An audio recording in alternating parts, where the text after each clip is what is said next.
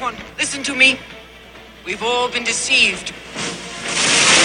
We need to calmly head towards the exits. Welcome to the Banana Bread and Circus. Republic with ChrisP and Tono. your hosts for the end of the world or whatever we're looking at. We're looking at the reset. Yeah, it's uh, we're gonna be fine, ladies and gentlemen. So strap in and join us to recalibrate the soul as we explore the ether and ethics of our evolution. In the space between spaces, there's an intelligence that guides our values and our judgments, which determines who we are, what we're doing, and where we're going. Follow your nose. And think for yourself.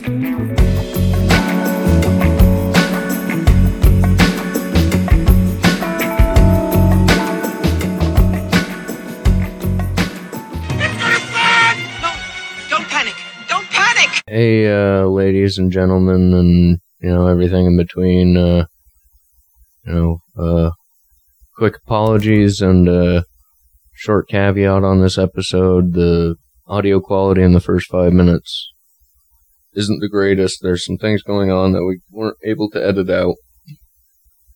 It does smooth itself out. But yeah, over time. Yeah. Yeah, I couldn't I couldn't render out the buzz. Right. You And so it's pretty forward in the beginning and it slowly sort of dissipates to the point where I was able to render it out. So I simply couldn't render out m- all of it, yeah. but all, most of it did So we'll do out. like a 30, 45 second, you know, just quick exchange between the two of us in regards to like, hey, this stuff happens, you know, to every podcast out there, and some of them always. So we're Mhm. really not that. Yeah, I mean, I, we doing the best we can with whatever base knowledge we have about the software and things like that. So, Still barely only a year in, man. So yeah, it's true. Yeah, the future episodes don't have have it less. and Like they don't have it as much as time goes on. Like by episode, I want to say like thirteen. Once that's dropped, the audio is like resolved as far as the issues for the most part. It's definitely having th- more than two people Hmm. because of this little like micro mixer thing. Like has a lot of like hissing in it and like that buzz, but I figured out the which dial I need to dial back to avoid the the annoying hiss. Wonder how much of that hiss is like if we had this stuff spread out over a bigger expanse, you know, if our mics were further away from the computer and the mixer and Yeah. each other. I was actually planning to soundproof that area over there and like over time kind of like opening that up just a tad and that way we can have a designated spot. Hmm. If we're sticking with, you know, in studio because I like to be outside and outside when we record outside you can hear the wind and the uh, like the wind Yeah, chimes sometimes are in the background so it's a little bit less annoying than like the technical shit that it really has nothing to do with like where we are Hmm. because of other factors with the mics and shit. But the this stuff, the like the in the beginning. See, I we're recording it with it on now. Fuck me. That's the joke, ladies and gentlemen. Please enjoy this episode.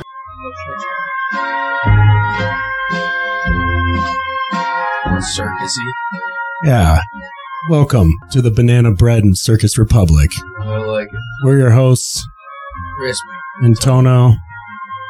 And today we have a very uh, dear friend, my brother, Special Benji, guest back returning. Howdy, y'all. returning episode. Thank you for being Cheers. here. Cheers, gentlemen. Cheers, guys. And uh, probably a little special announcement. We'll we'll save you the the full embarrassment, but you know, happy birthday to uh, our our gracious host here, ChrisP. When uh, you want to you want to tell them how old you are? Uh, sure. I turned 34. Yeah. 34. Yeah, it's all downhill. Yeah. So I'm told. Although I'm enjoying my 30s quite a bit.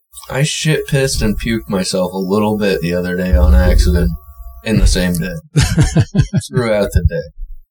Good Oh shit. How much older did you say you were? Oh, I'm gonna be 40 next month. I um and I, I felt like I was 60 the other day. And like by the end of the day, I'm just like, oh my god. Like that's how the first 40 years of my life ends. Like the last 40 years of my life are going to just be full of that. yeah, yeah I'm only thirty. but You're doing better than all. I I thought you were uh closer to his age for some reason. No, I'm a young fool at heart, I think. No, he's got six good years on me. Yeah, so Benji's back in the house. Came on for part two from our last uh, adventure that we had a couple weeks ago. It was a hard one to finish, so we decided why why call it finished. Exactly. Yeah, it could be a reoccurring thing. Fuck yeah. Totally. Yeah. Yeah, Not just when you need plumbing. exactly. I know my plumbing needs have been gargantuan. Yeah, Benji's a master plumber here. Yeah. Yeah. Maybe one day we'll have like a phone system where we call in with plumbing questions, maybe. Oh well, I mean, by all means, if you want to give a shout out to your, uh, you know, prop up your your company on here. I honestly don't need it. I mean, yeah, I know. I wouldn't be taking plumbing calls for free.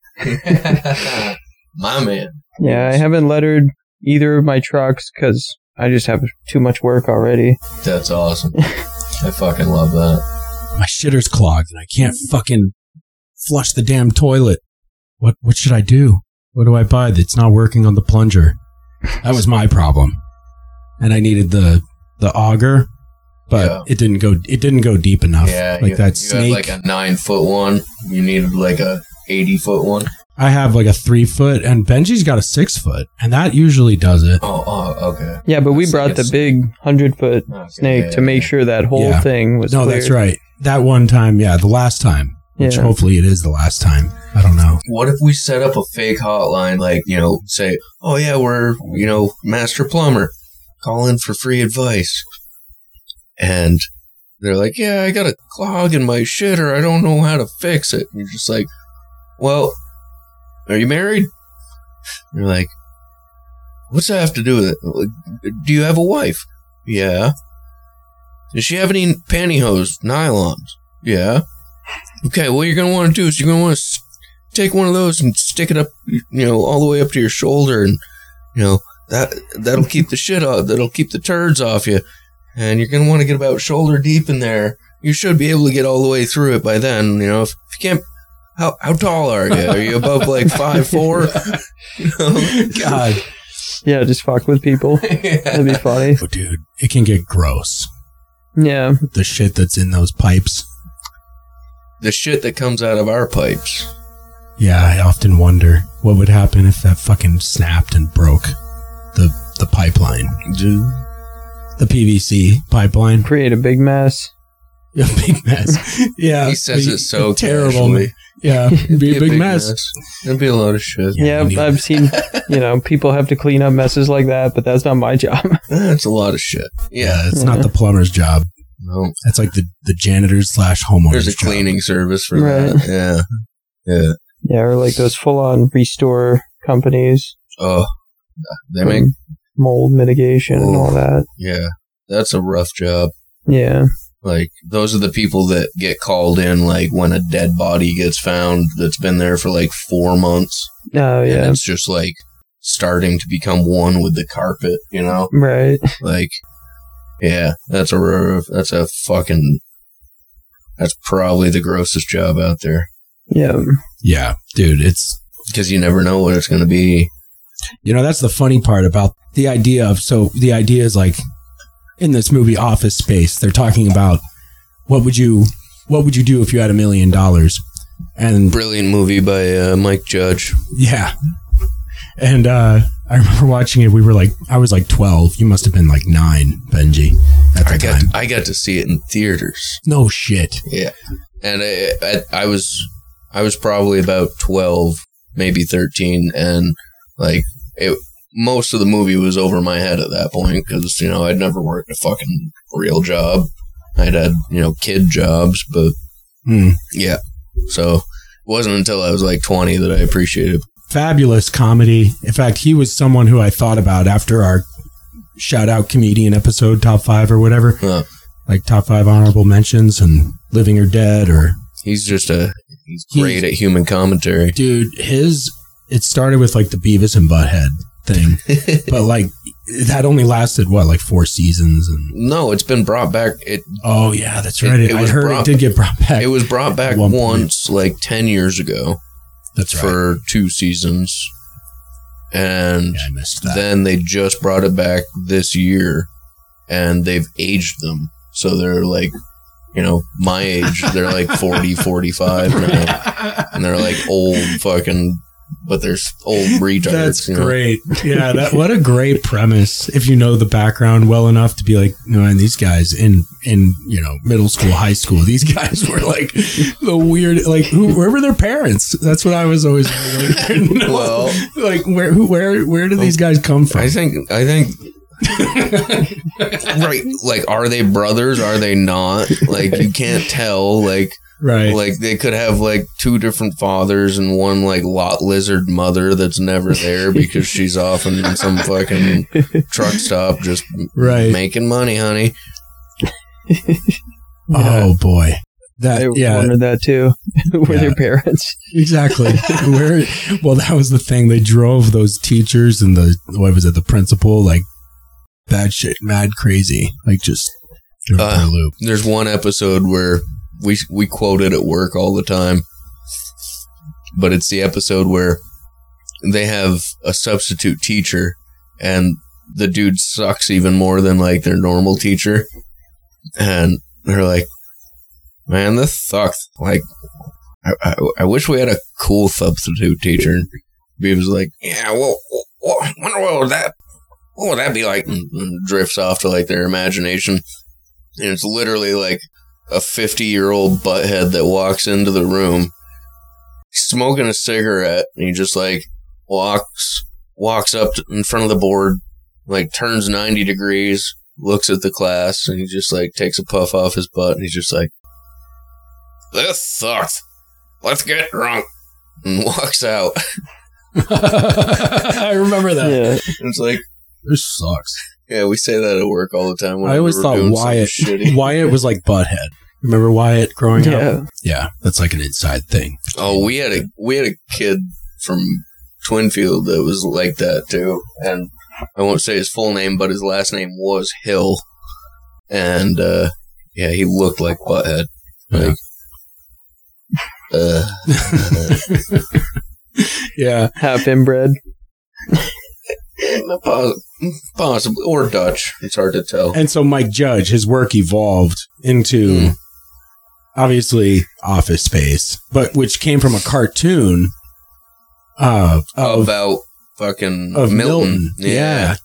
yeah. it started as this like little like animated. I still haven't seen that.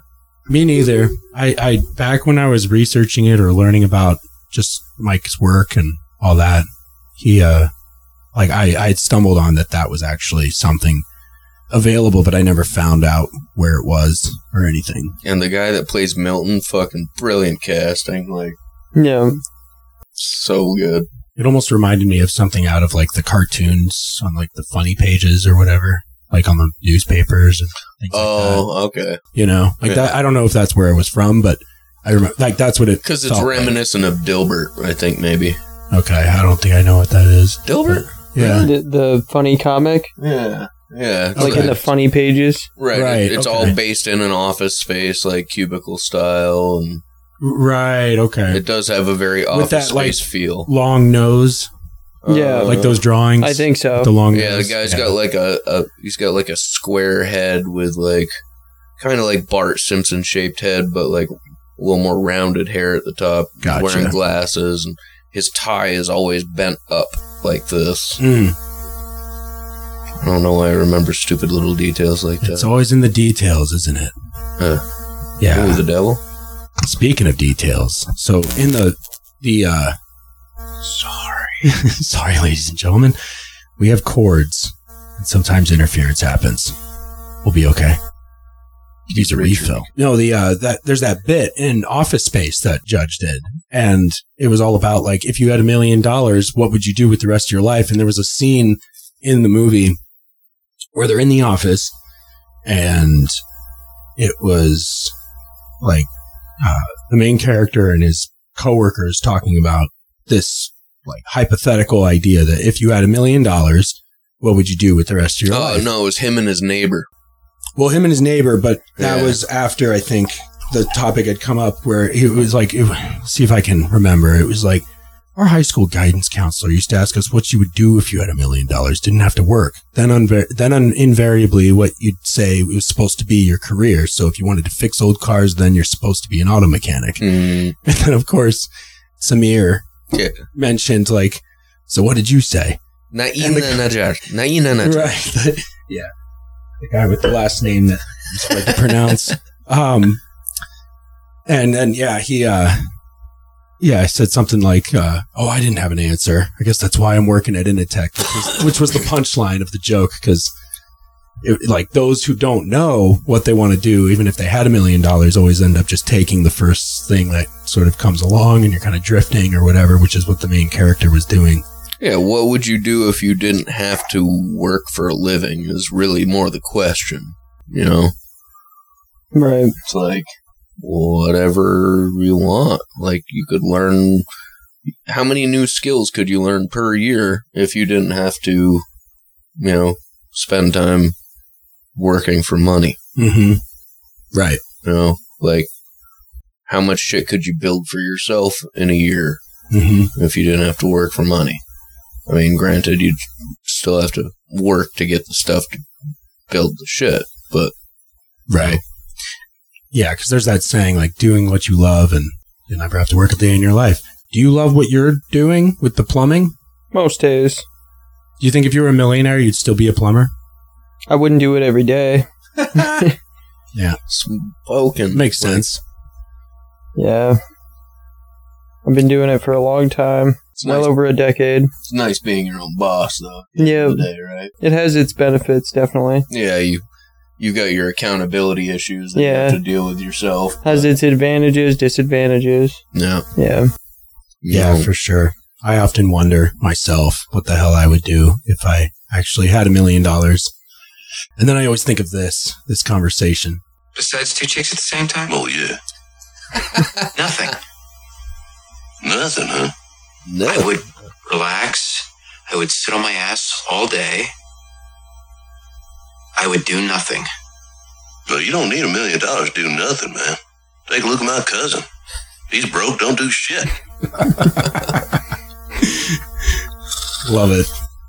Yeah, and you know it's it's getting like with the whole 20 30 thing like yeah, they don't expect half of us to have jobs and that's why they're trying to push this bullshit basic income, you know, thing that Hmm. like it's not a livable income that they're suggesting. It's like people are still going to have to work to survive or they can eat bugs like they want us to. You know, either way.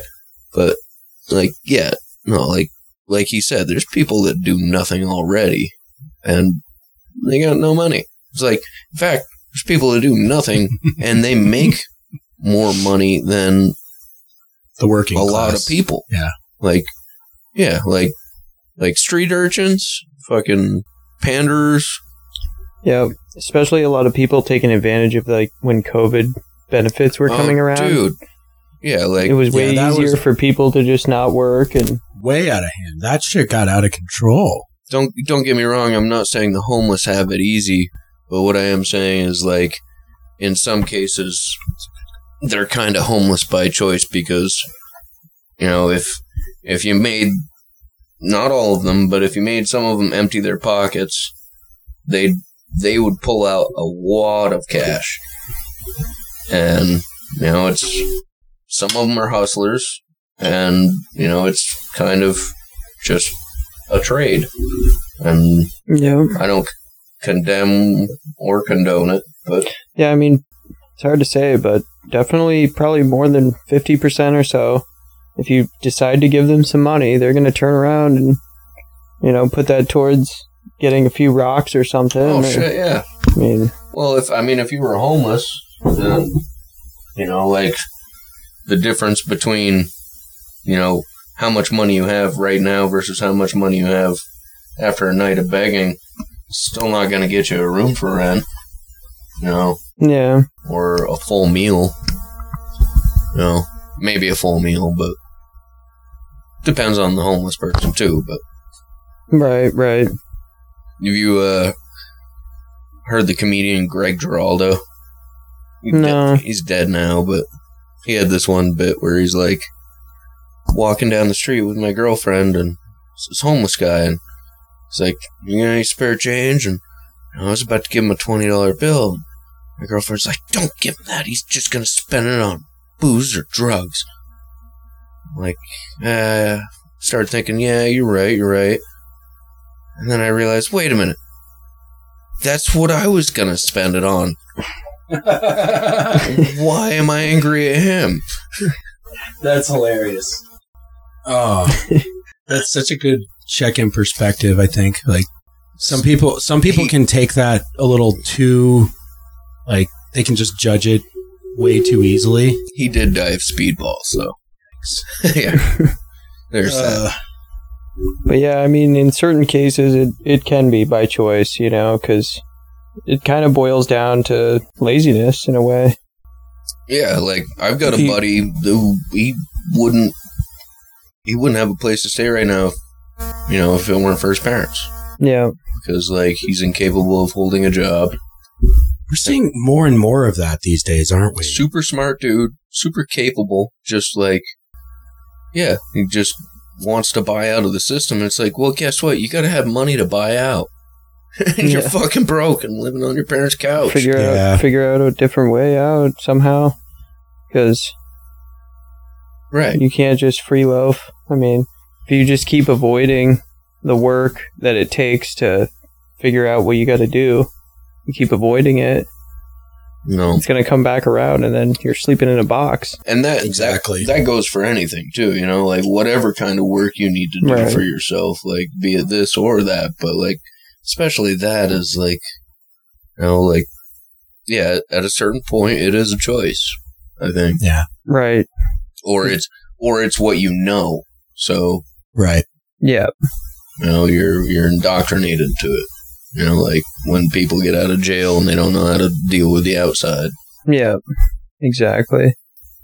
And that's the thing. That's the kind of the pattern, though, right? It's like we just assume we pres- assume that people want running water, electricity, like 5G, it's like high speed bandwidth internet or whatever, and and and inflict values on each other. I mean, just like what the U.S. empire is doing to the rest of the world, basically, or as far as it can reach. I mean, i- in what you were saying earlier, also about the like, because the modern monetary theorists are all basically Keynesian and they believe that yes, by providing universal basic income or negative interest rates or whatever is going to solve everything. It's like that all they have is gasoline to put out the fire.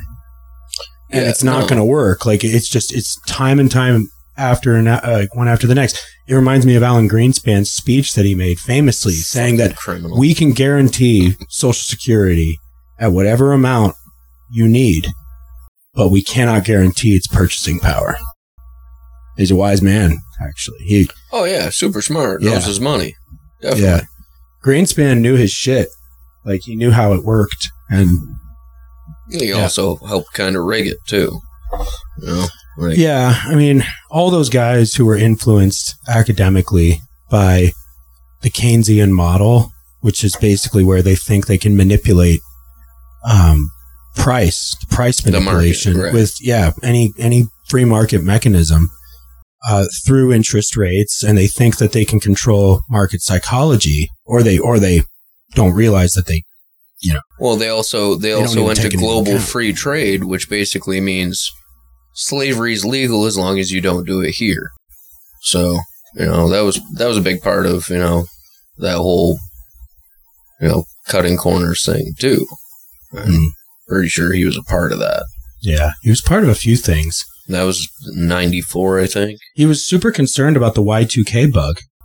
And so he pumped a bunch, he gave basically cheap credit, cheap money to uh, Wall Street to keep markets up. And- exactly. It was a bailout. Yeah. It was a pre bailout. It's Yeah. just one of those funnel ups that, you know, we just, within the last 20 years, realized even happened. And in the process, he inadvertently created a real estate bubble six, seven, eight years later. And it, it popped, and that was the great uh, financial Recession crisis of 2008. 2008. Yeah. Yeah. Yeah. And, and, and now the Biden administration wants to do it again. Yeah, we can't really learn from our mistakes, can we? Well, it's not that. It's that they are trying to collapse the dollar. You know, they're trying to go to a global currency, and they can't do that as long as you know we're still majorly the global currency already. Mm-hmm. Yeah. I mean, they're trying. 2008 was a panic to keep the system afloat because that's where QE began quantitative easing, where they printed a bunch of base currency into the system, which I think is like M0 on the charts that they use to look at Right. people. Basically, controlled inflation. Yeah, well, they they they pumped a bunch Or of liquid a liquid. Yeah, Yeah. it was a liquidity crisis, so they put a bunch of it in artificially, and that all it does though is prolong the crisis into the future Yeah. at greater and greater and greater. Yeah, make the grandkids deal with it. Yeah, yeah, that's what happens. And of course, we never really had gargantuan credit issues like this before 71, uh, before we completely unpegged and thus unpegging the whole world from something tangible. standard, right? Correct. Yeah. Yeah. Which was a pseudo gold standard. Right. We've actually been It off the gold even- standard since the Federal Reserve was created in Yeah. 1913. Yeah. Sorry, I took this down like a kind of a dark, enslaved route, didn't I? Hey, this is know, like, not ideal. How it's I- good to know what you work for represents, you know? Yeah, and the fact that just because we have, just because we're millionaires, doesn't solve the issue. We're not millionaires. We- we- you- No, I mean like hypothetically, going back to the question of what would you do if you had a million dollars? Like just by Mhm. having a million dollars, just because we have it or whatever. let's start with Ben. What would you do if you had a million dollars, Ben? Probably pretty close to nothing for a while until I got that out of my system. I mean, that would get boring, you know? Oh, yeah. After like four days.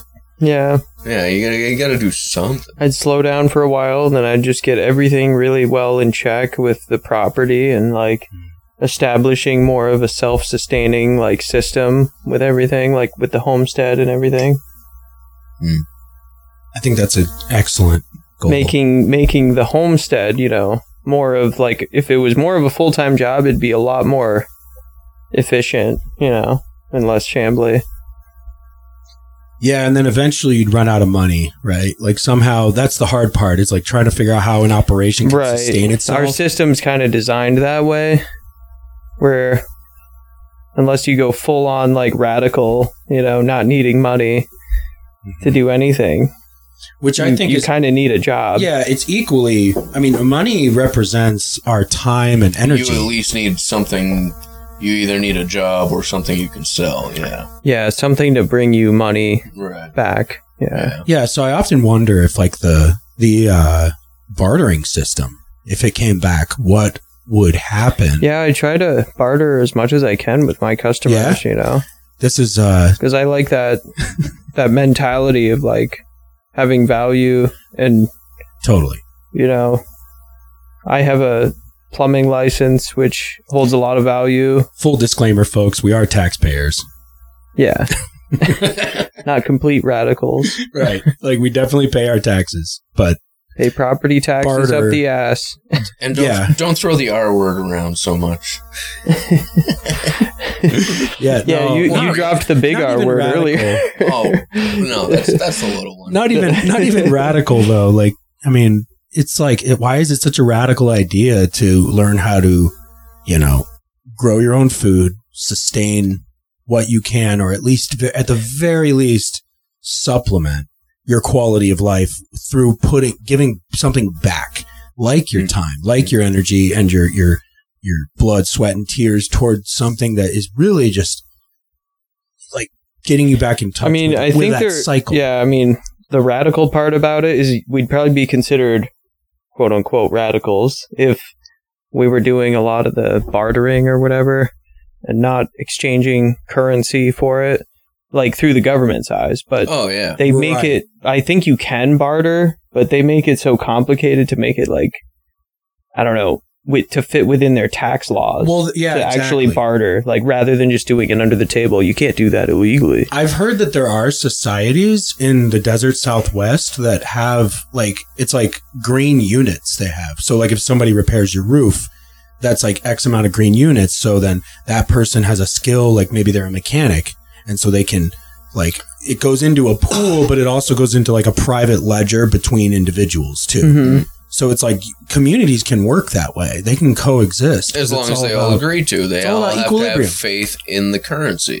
Right. Yeah. Right, right. Yeah, you could. So it's like, yeah, yeah, that's where there's a lot of variability when you compare like somebody's plumbing rate as opposed to, you know, somebody like washing your windows or something, Yeah, yeah. you know. Yeah, How do you, I how do you- often wonder, like, because you come over here, like, we barter our labor, yeah. and so I was thinking about it because I technically on the books I owe you what three weeks, but I'm thinking like, dude, I owe you like six to seven weeks. Yeah, I mean, we just do it hour by hour cuz it's like the fa- I give it like the family discount, you know. I know, dude. I really for hour. appreciate. I appreciate that a lot. You help me out, I help you out. That's Yeah, the- but my labor- that- that's that the is- thing. That's family right there. my Yeah. labor on like that equilibrium, trying to seek equilibrium. I on labor wise, your labor is so much more expensive than mine because of your expertise, dude. Talking like here, like what what do we call you, the baseboard master? 'Cause you- Baseboard king. yeah, the baseboard king, because you have over ten thousand hours. Like that's huge, dude. I've been doing baseboard heat for a long time. Once you hit that ten thousand hour mark, you're a true master. Like Yeah. that's in anything, pretty much. pretty yeah. much anything. Yeah. Yeah. That's the thing. Like, put in the time and the energy, and what the fuck does money even matter at all? Right? I mean, well, it, it matters, but not to that. But you don't need it as much. Because, like, me, I'd have to fuck up so bad to not make it as a plumber because there's just so much work out there, you know? yeah. So it's like, I don't need that as much as, like, the skills that I have Hmm. to do it. Right. That's what I need. Like, I need to keep my body healthy to be able to still be able to do it. Yeah. It's good that you know that too. exactly. Yeah, dude. A lot of people just like burn burn out and Yeah, I've had too many old bosses that had knee replacements, and I always carry the knee pad with me. My back yeah, might do. have some issues, but I work on that. Yeah. Do cranial sacral therapy Nice. for that every week, once a week. Yeah. How long have Took- you been doing the cranial? Took me a long time to find a, a type of therapy that actually worked. What part the- of your back is it? Uh, it's between the L5 and S1 vertebrae. It's a swollen disc. It's just been compressing. low, right? Yeah, really low back. Uh, just been compressing and that joint that uh, disc is like somewhat swollen but i think it's getting better What are the uh, symptoms when you uh, go down from that? i've had really bad sciatica like when i actually pulled it Yeah. but like most most of the time it's just a dull pain that's always there Yeah. but like depending on how many how hard i work or how shitty the job was or how many hours in a row i worked it'll be more intense you know Does it ever like totally seize up on you? I had that happen. That was the sciatica incident where I was reaching too far away. You know, Mm, the further away from your spine, like the more it pulls on your back, your low back. Totally. And I was reaching above a ladder, and it, I felt it instantly. Yeah, Oh, fucking hate I that. actually uh, had to had to fully cave in and go oh yeah. go into the clinic, and they gave me some muscle relaxers, and that knocked the pain right away for long enough for it to like actually heal itself. That's actually the best thing is Yeah. like when that happens. M- fucking muscle relaxers. I've Yeah, I've been against fucking pills like as me too. but like yeah, I've also been dealing with very similar issue, like sciatica, lower back pain. Yeah, sciatica is horrible when it's bad. Yeah, and it can lead to lower back, and lower back can lead to it, and it Yeah. can become like this vicious cycle. Yeah. But like, In my fucking- case, I think it's the low back that led to it. Because I had never had it that bad.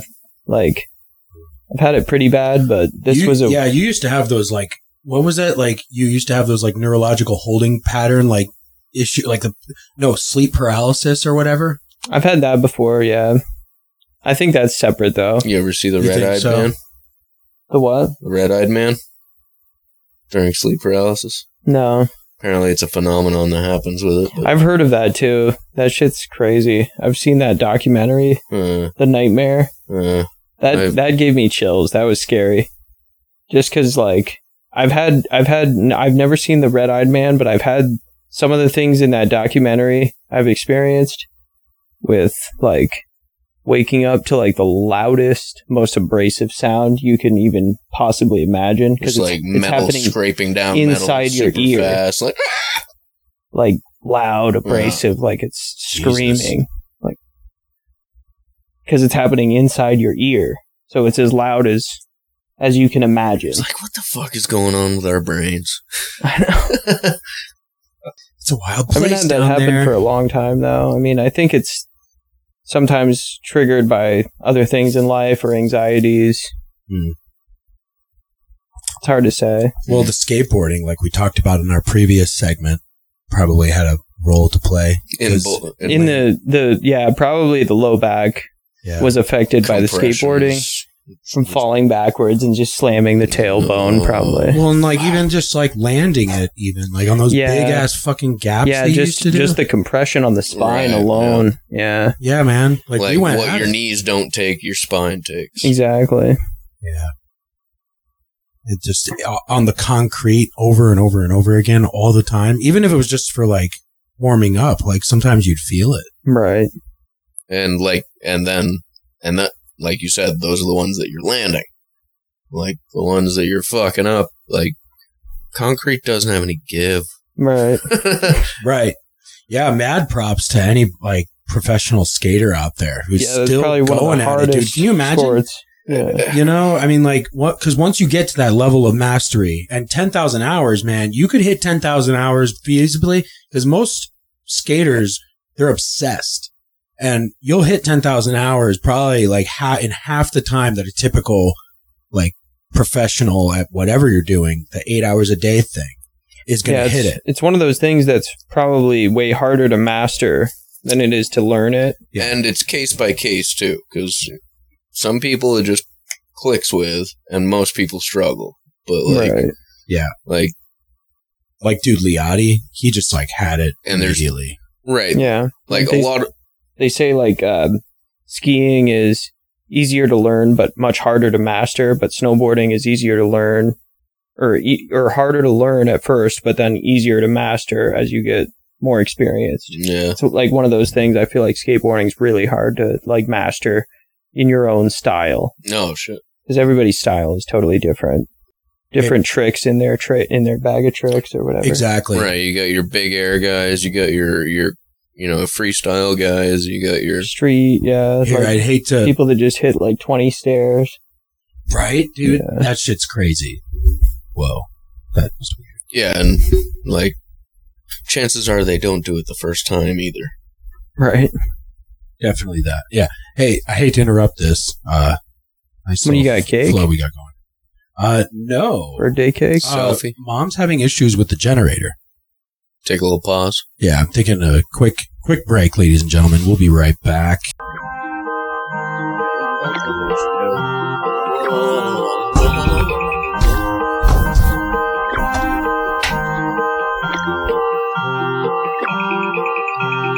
Run, rings, right, wrong, song, sing, long, drums, roll on, and on, see all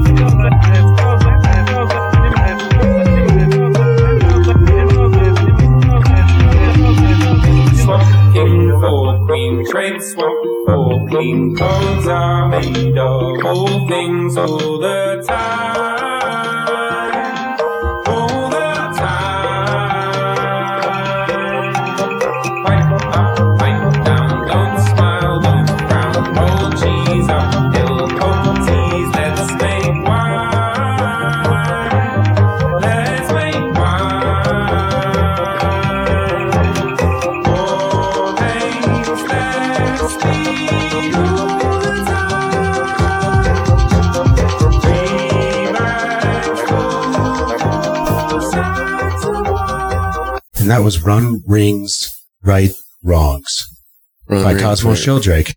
Ladies and gentlemen, we're back. Rupert Sheldrake's son. Rupert Sheldrake's son. Yeah. Uh, super talented family. Merlin Sheldrake is his brother.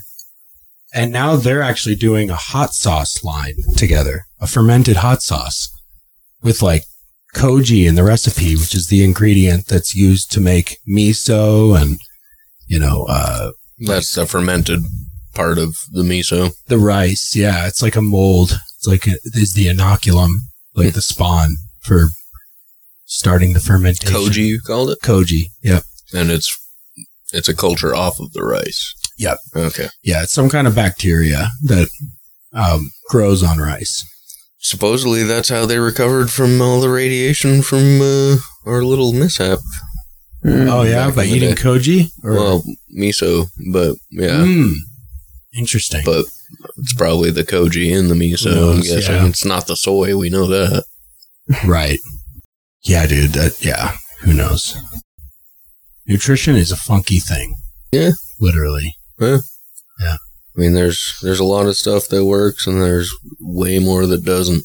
And unfortunately, people are attracted to the stuff that typically doesn't. Yeah, or the easier stuff that just tastes good. We've talked about that before Yeah. a little bit, Yeah. but We've been trained through, you know, generations.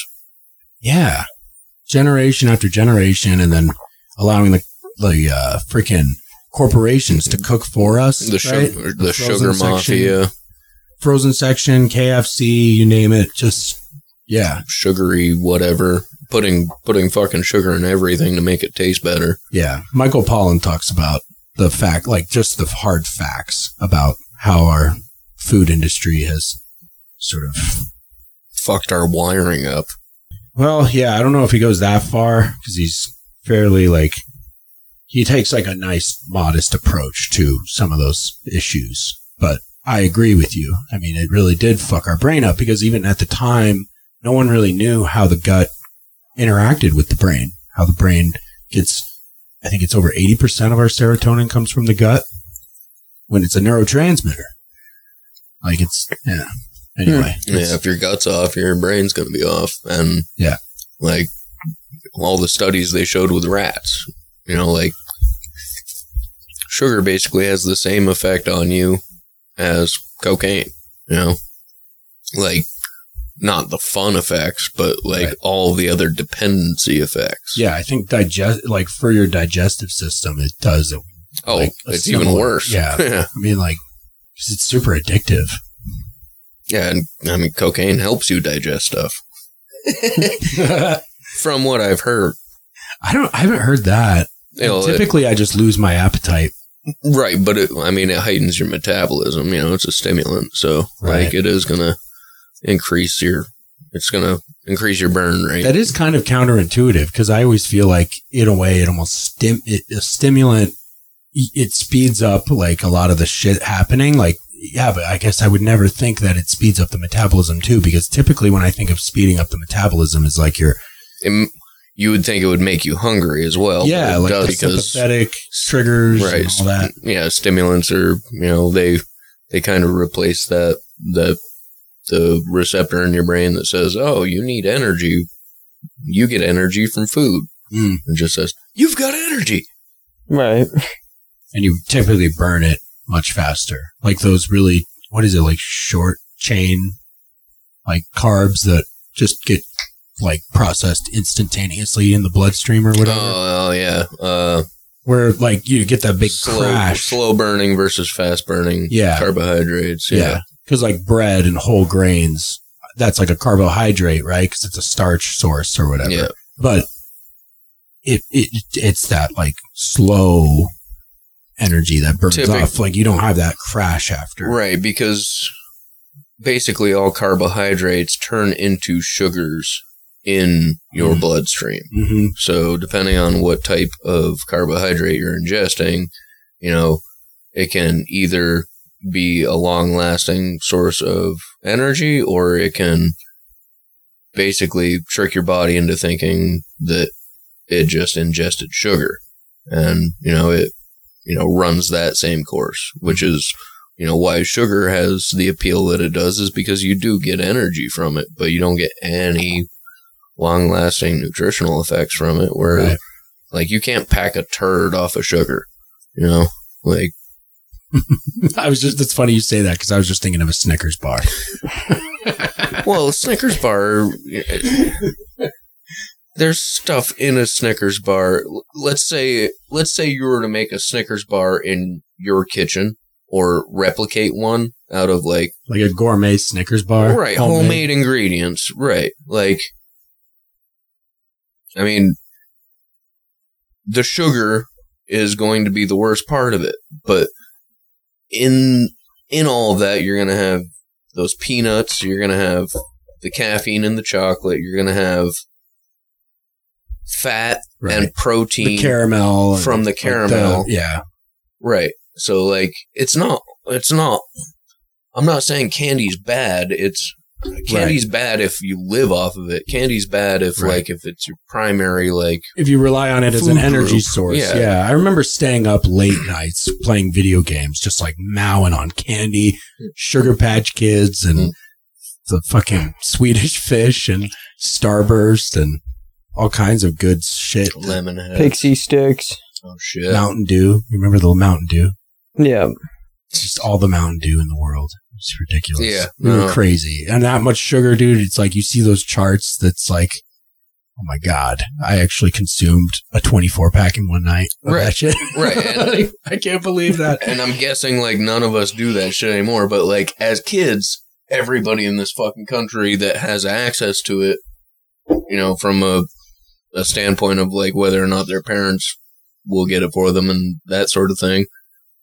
Most kids are living off that shit constantly. Yeah. Like- at least of a certain age. right. Yeah. You guys, you good? Everything okay with the Jenny? I know you're. Yeah, I think so. I mean, we're just back and forth. Yeah. Yeah, we jinxed it. Sorry with the whole like call in and with your questions of more anomalies, more, Anom- more anomalies. Anomaly with You can't, you can't get away from your customers, can you? I mean, you have a lot of people texting you questions about how their fucking system is running, or if there's some issue, a leak, or Yeah. Yeah. not that often anymore. Because every time I'm over there at your place, it's like you're. yeah, I mean, it's it's kind of random. It comes in spurts. Yeah. And, and with the weather, obviously the cold weather, there's going to be more of that because it's more urgent. Hmm. Yeah, definitely. Yeah, that's Yeah. true. Winter is busy time. Something goes wrong in winter, it needs to be dealt with quickly. yeah, pronto. exactly. Yeah. Yeah, but lately, I mean, just dealing with new construction stuff and like boiler changeouts, which there's no urgency for. Not yet, anyway. Right. I mean, although if they run their hot water system, some people think there's urgency. Like they'll say, "Oh, I have no hot water. This is an emergency." I'm like, "That's not an emergency. Not this have- time of year. You have no hot water. Okay, well, you, do you what did a we ever do before we had hot water? Do you have a stove? yeah, exactly. Do you have a pot? right. right. Do you have 20 minutes? Yeah. Like we couldn't. I mean, You have I could. take a sponge bath. Oh my god. right. right. It was sponge bath.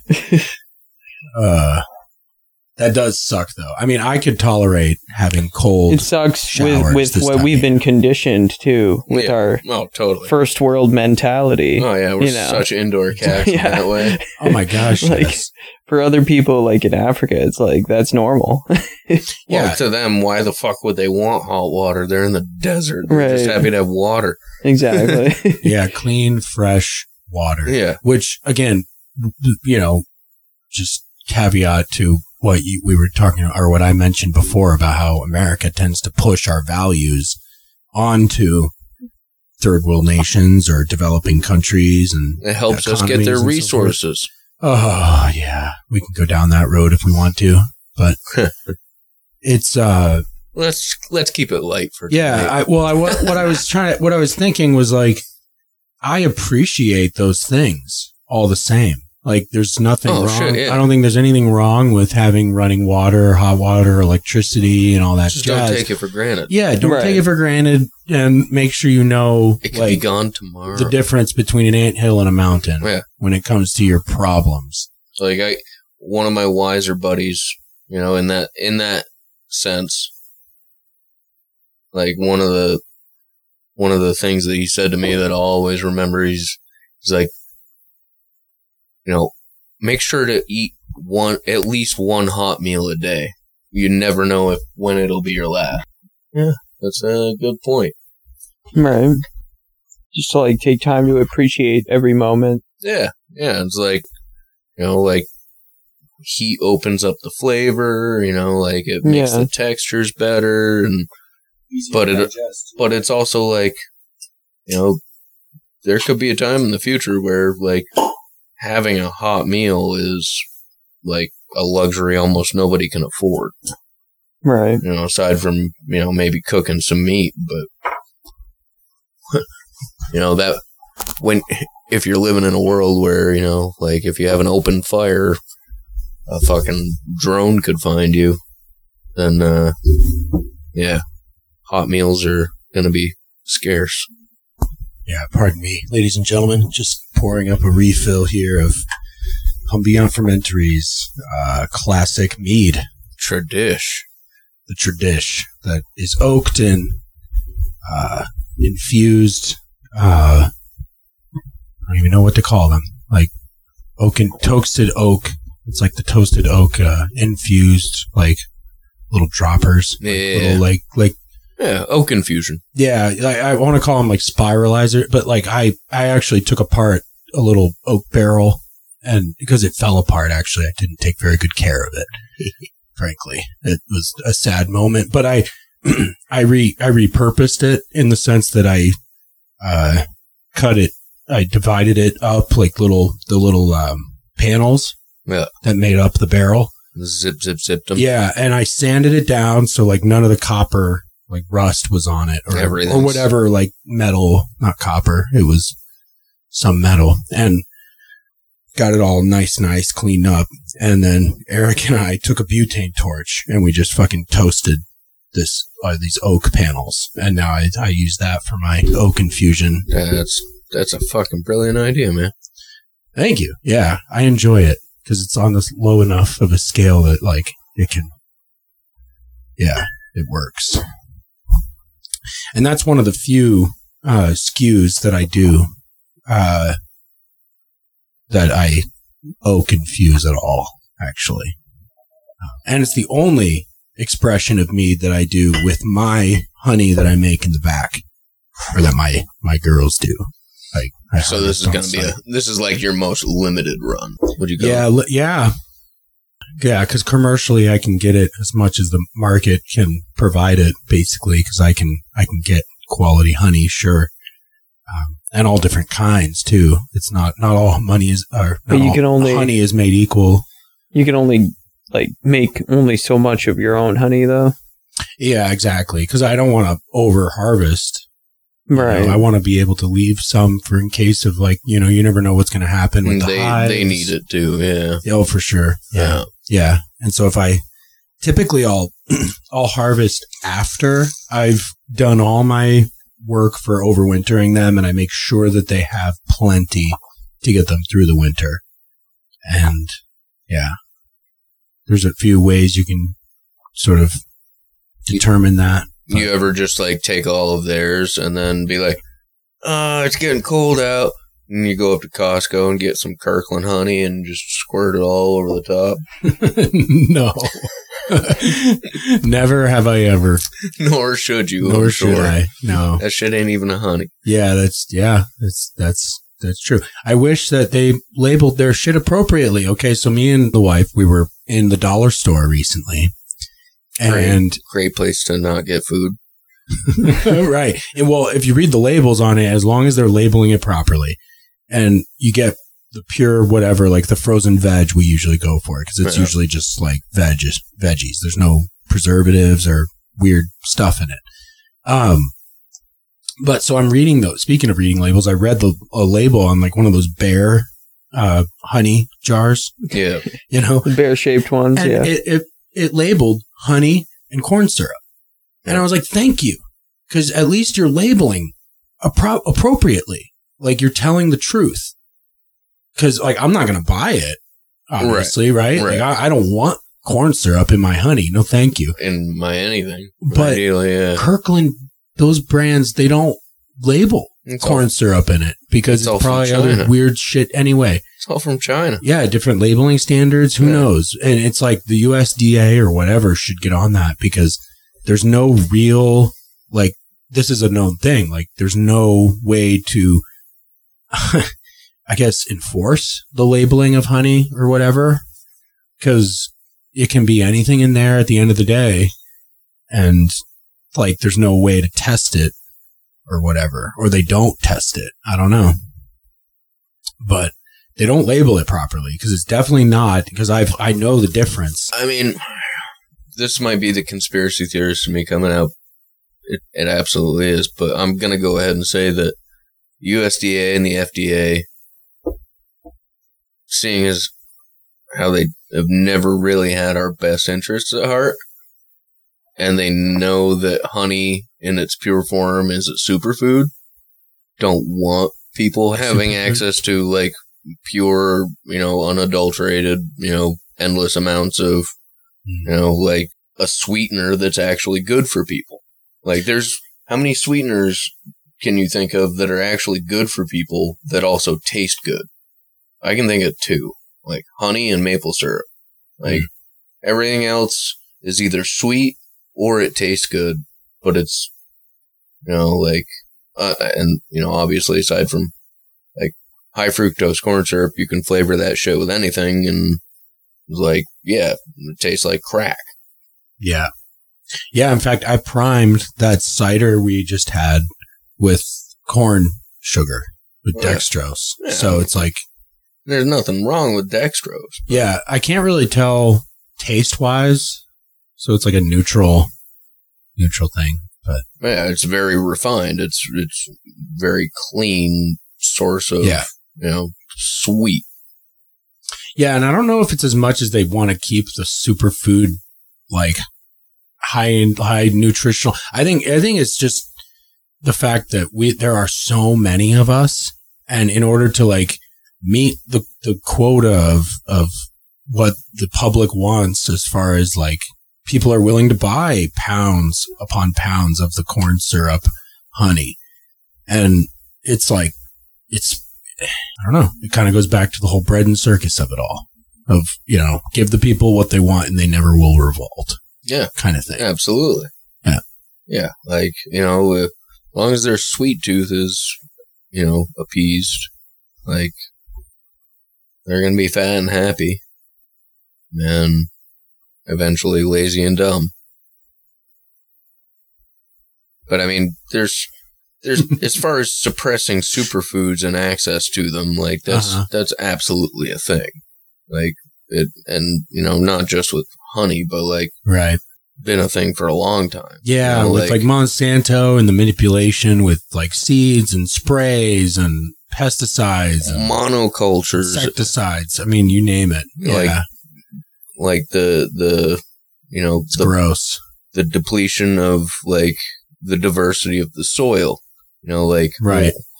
like we should have like 80 times more sulfur in our diet than we do, but there's no sulfur in the soil anymore. Hmm. You know, like like a lot of it has to do with just monoculturing and just you know like same crop year after year. Right. Like and that goes back to the bees too. It's like Right. All those bees that they're using for the fucking monoculture fucking the almond fields in California. Out west. Yeah. Yeah, and everybody's like, "Well, drink more almond milk." Well, guess why fucking California has a drought and wildfires? two reasons. Like the almond farms and the the illegal weed grows done by the cartels where they're, you know, sucking water from places they're not supposed to be. But like they're basically hand in hand with that. But also like yeah, the the almond thing is just Because when you have a monoculture, when you have a, a a food source for pollinators, only within like a few, a couple of weeks, and then there's nothing, it's yeah, they're gonna move on and find a better place to yeah.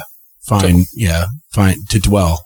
Right. They're gonna they're gonna figure out where they need to go for their nutrients. Mm-hmm. And because they're smarter than people. Yeah, know, way like- smarter. It's like and and the almonds is a good crux in the whole like paradigm there because like not only does it show that like the whole monoculture system is bad but it's being promoted you know like Mm. everybody's like drink almond milk you know like don't drink cow's milk cows are bad you know get rid of the cows but we need more almonds they're using all these bees for it. They're not talking about anything about the honey that the bees make. You know, like right. Yeah, because you can only get so much. Well, they get, I'm sure, tons of honey from it. But yeah, it's a weird, twisted world for sure. and if it doesn't have tits, it's not milk. Sorry. I guess it goes back to the whole analogy of milking, milking stuff. Like you can milk anything. Like if you push it enough, so it's almost like oil Yeah, in a way, right? The fat.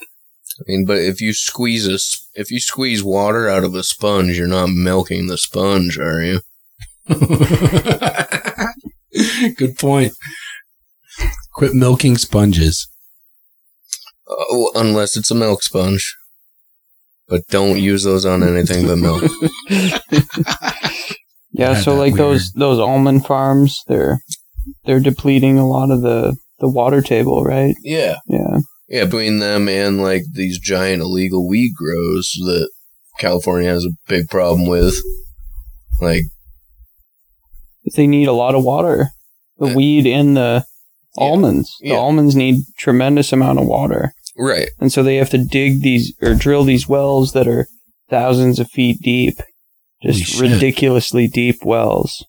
In turn kind of sucks the water table down for the rest of the community that's surrounding the almond farms. They've had to relocate. Right. Well, talk about, yeah, the fires. I mean, shit. shit's all on purpose, man. They're trying to restructure like how agriculture works in not only this country but like the world.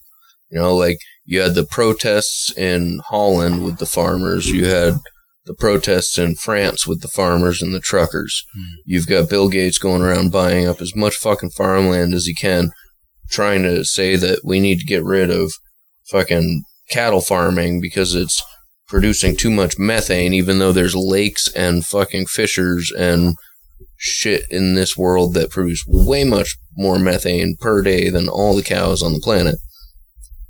And then you've got Klaus Schwab saying, "Oh, we you- you're you're gonna eat bugs," and and and now Right.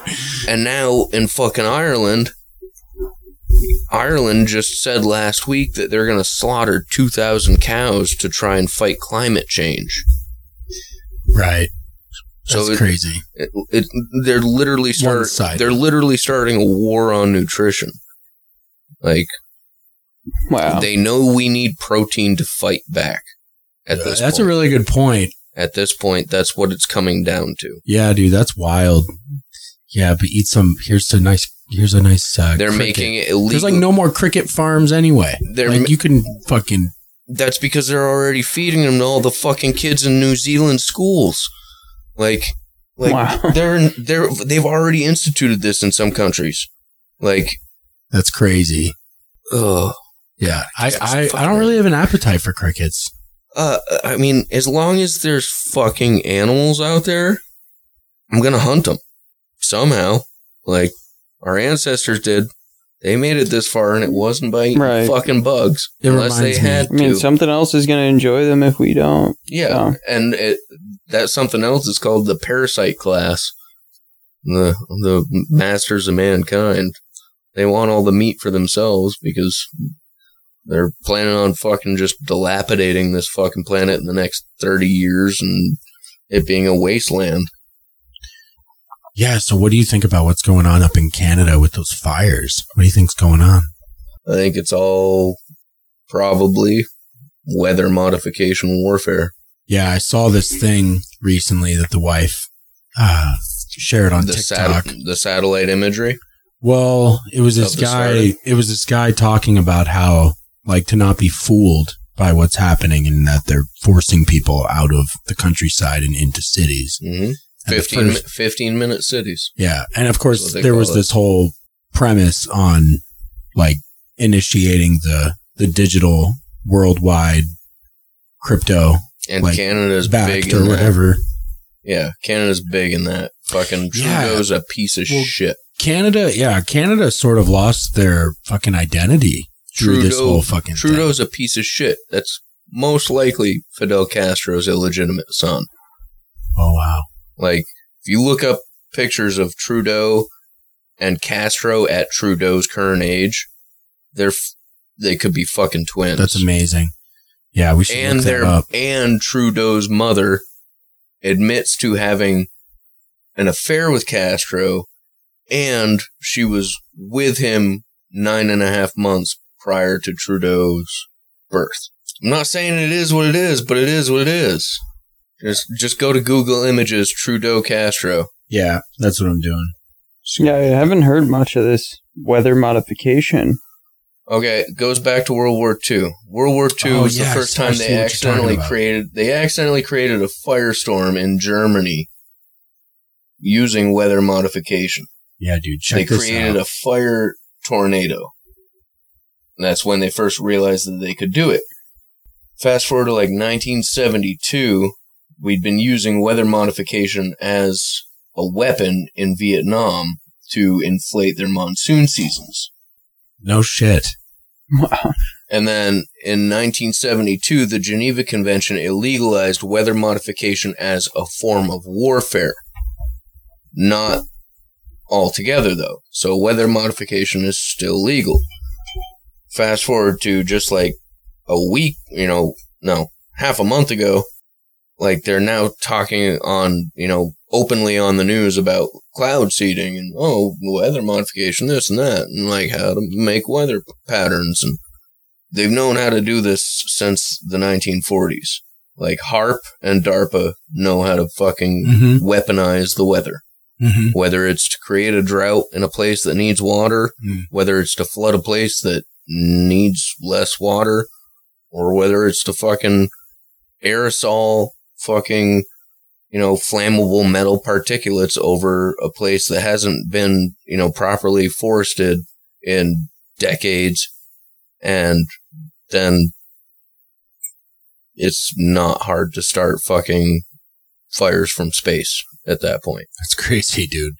It almost sounds like some Alex Jones shit, but it's like I agree with you because this I've, you, I've you looked go into on the their website right now and it they they openly No, no, to no. I don't the- mean I don't mean to like call it like call bullshit on it or anything. Yeah, yeah, no. Because I think I think Alex Jones has like I think he as odd it is, is to say I think he means well. he's a hothead, but he's some right about ninety percent of yeah, the time. he really is right about quite a few of these Hmm. things, and I think it's just so much energy that for the Yeah. public, like it's hard to even like swallow some of the shit that he's saying. yeah, like But are you familiar with Alex Jones's shit, Ben? Yeah.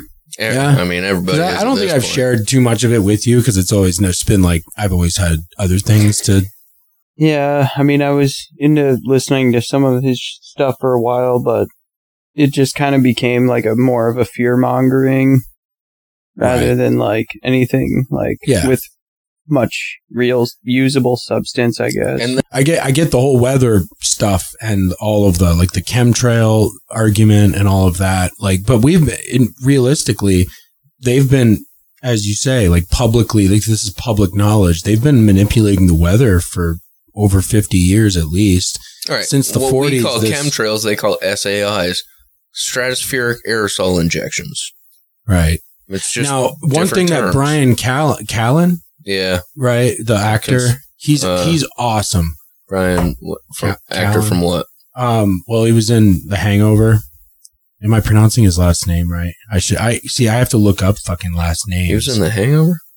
I mean, there is a Bryan Callen. I don't remember him in that. yeah, Bryan Callen. It's B R Y A N. C A L L He E. and Sam Tripoli have a podcast together. Yeah, I saw that. Conspiracy I can't wait to Club. check it out. Yeah. Yeah, it's on my It's watch basically list. it's basically Sam Tripoli being like just fucking sticking his head fuck pulling his head out of the sand actually. But yeah.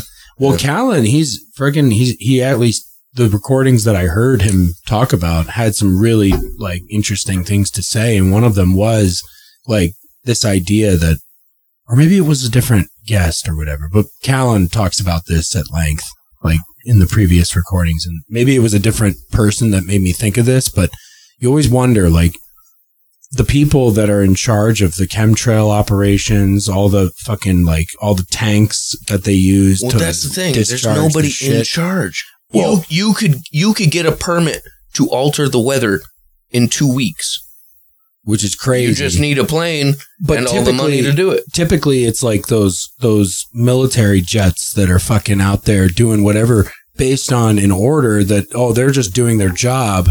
But the question is, in some circumstances, would there ever be a case where the those cartridges would get swapped out with something that the person who's just doing their job, like honestly, doesn't even isn't even aware of? Right. So you could get the permit to do that, but Yeah. whoever is actually the one telling you to go do it. And right, and or actually like implementing it by putting things in place and like no one knows no one it could be falsely labeled like I mean all the, kinds of stuff chances are the only people around here, for example, that might have a permit to do that would probably be Stowe Mountain Resort. which is yeah because ski resorts do that like all over the country like most of them do it from the ground too because they're already so high up and they're already getting you know a weather pattern crossing as long as they can set it up with enough distance all it is is a series of flares with you know different you know cocktails of metals in them basically you know like And we're inhaling those metals. Most of them get burnt up, but there's residues, yeah. And a lot of those residues are the residues that are falling on the forest floors in places like California and Canada. And these residues are still flammable because they're made of flammable metals. And over Mm. over the course of fucking, you know, 50 to 70 years of doing this, over the course of 50 to 70 years of doing this, all those residues falling on forest floors that, you know, where people are like, oh, we don't want logging, we don't want forestry because forestry's bad. No, forestry's management. That means you're cleaning out all the dead shit. You're avoiding these Right. e- either you gotta either you gotta welcome the fucking fires or you've got to prevent them because once you're fighting them it's already lost so like i mean Right. I, i'm in, i'm in the camp of fucking welcome welcome them because at least on the east coast here it's the only thing that's going to get rid of the fucking tick problem winters don't get cold enough anymore yeah you know like we used to get burn them yeah, if you can't freeze them, you got to burn them. And we used, you know, there used to be such a thing as regular wildfires all over the place. You know, not every year, not every 10 years, but every 20 years, most places would get burnt out, you know, Right. for one reason or another. And we had no way to like Mhm. manage that or fight it back then. We didn't really care to, you know, we could just pick up and move. Yeah. And, you know, just like any other fucking animal. But now that we, we were pretty resilient right, We were nomadic. Now that everybody wants to stay in the same place, you see a fire coming over that fucking hill, you're like, uh, we need to stop that fire. It's, it's like, well, yeah, you should because, yeah, this stuff costs a lot, but like ideally, like shit does need to burn down every once in a while. hmm That's why I like living in a town that is so moist. Like, not why to, did, why did not you to, say it that way? not to jinx anything. Did you pick up on that? It's Ben? so moist. So Oh, moist. It's the vagina of Vermont. Well, it's called Waterbury. exactly. God damn. Might as well be Squirtsbury. Dude, the fucking, we were That's squirting hard in fucking now. 2011. squirting hard. That's man. what I'm calling the it from fucking now on, flood. Squirtsbury. Where do you live? Oh, Squirtsbury Center. right. Exactly. Yeah, dude. No, we squirt here pretty hard. like, even when it, re- like, I'm glad that finally, like, some of the soil is now, like, absorbing the water because it would just flood. If it's too dry. Crazy how much rain we're actually Right. getting. Like this week, it's rained every fucking day. And A lot of it has to do with that shit that's going on up in Canada. Yeah, Um, dude. Manipulating that, that cycle. I mean, those metals that the metal residue you're talking about, that can't be good for you. Aluminum oxides and That gives I mean, people Alzheimer's. Well, yeah, and and we're breathing it. It's it's on our foods. It's in Mm, I mean, I deal with a lot of old customers and yeah, aluminum's not good. they Right. can't remember shit. And I'm like, fuck, I don't want to be like that. yeah, we got to fight against Alzheimer's. I mean, I also, I'm also of the camp, you know, because I, I'm pro human, but I'm also pro animal. But I, I, I, there's, I, th- I don't see the difference in the two of us, and because of that, I'm like, you know, maybe some Alzheimer's and dementia, not all of it, but maybe some of it is because we aren't supposed to live that long. As Yeah, that's very possible. to say, Yeah, you know, I- very possible. I think it's possible for certain certain people. But- Definitely. yeah, and then there's also you know like legends and stories and fucking accounts of people living like hundred something years and you know, yeah. Do you mind if I go down? tacks Do you mind if I go down that train Yeah, for a minute no, now that you bring it up? No, no, I've talked about the telomeres with you, Ben. It's so it's the end caps on the ends of chromosomes that basically like the end caps of your shoelaces when you tie your shoes, so you can thread One- them through the once eyes. it's gone, you can't put it back through.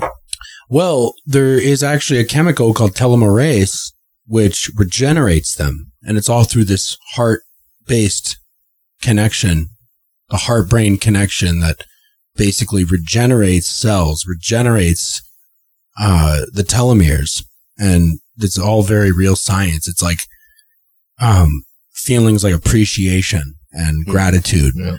um, and love, care, compassion, all those things, all those positive emotions that we construe as positive. In scientific terms, they're really re- known as regenerative emotions The because they, selfless emotions. yeah, you could think of them that way. I mean, Yeah. they're all the ones that have to do with others, not yourself. You know, Well, including, I think I always see it as including, in, it's inclusive. It's all inclusive because it's, it's, it, we're part of this. Like I appreciate, you know, wines that I live in symbiosis with. It's me and the wine that I enjoy and appreciate. It's, it's me and the ecosystem that I'm surrounded by, the, the terroir that makes up the wines that are made, blah, blah, blah. So it's, it's an inclusive thing. And it's like just that ability to recognize how lucky we are to be where we're at in our existence on a rock that's spinning in, in space, doing a dance around a fireball that happens to be in the process of exploding.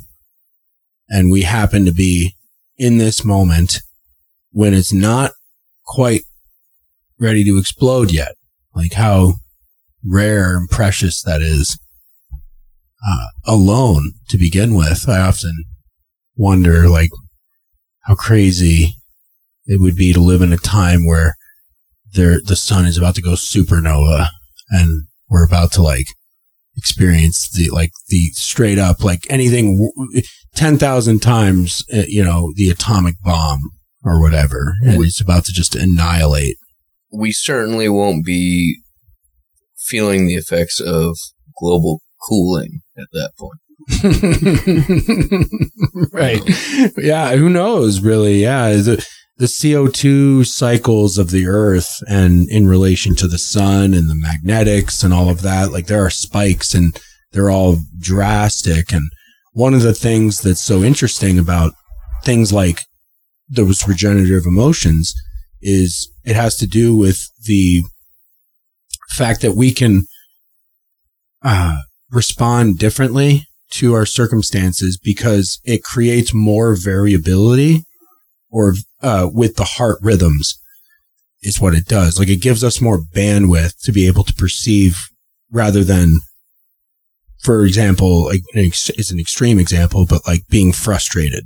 You're very narrow. You're like- just reacting at Yeah. that point. Yeah. Exactly. Yeah. Yeah. Yeah. Being all tense and you can't seem to pers- get beyond that, Yeah. that sense of things are bad. And so, you know, it can create that. And that's part of the HeartMath. It is. Yeah. Yeah. Major shout out to the Institute of HeartMath for that one. Um, it's the only reason I know any of this. Well, like I'm nerding out on all this cool stuff with the telomeres. Actually, that connection came from uh, Gregg Braden, Uh, his research and he works closely with HeartMath.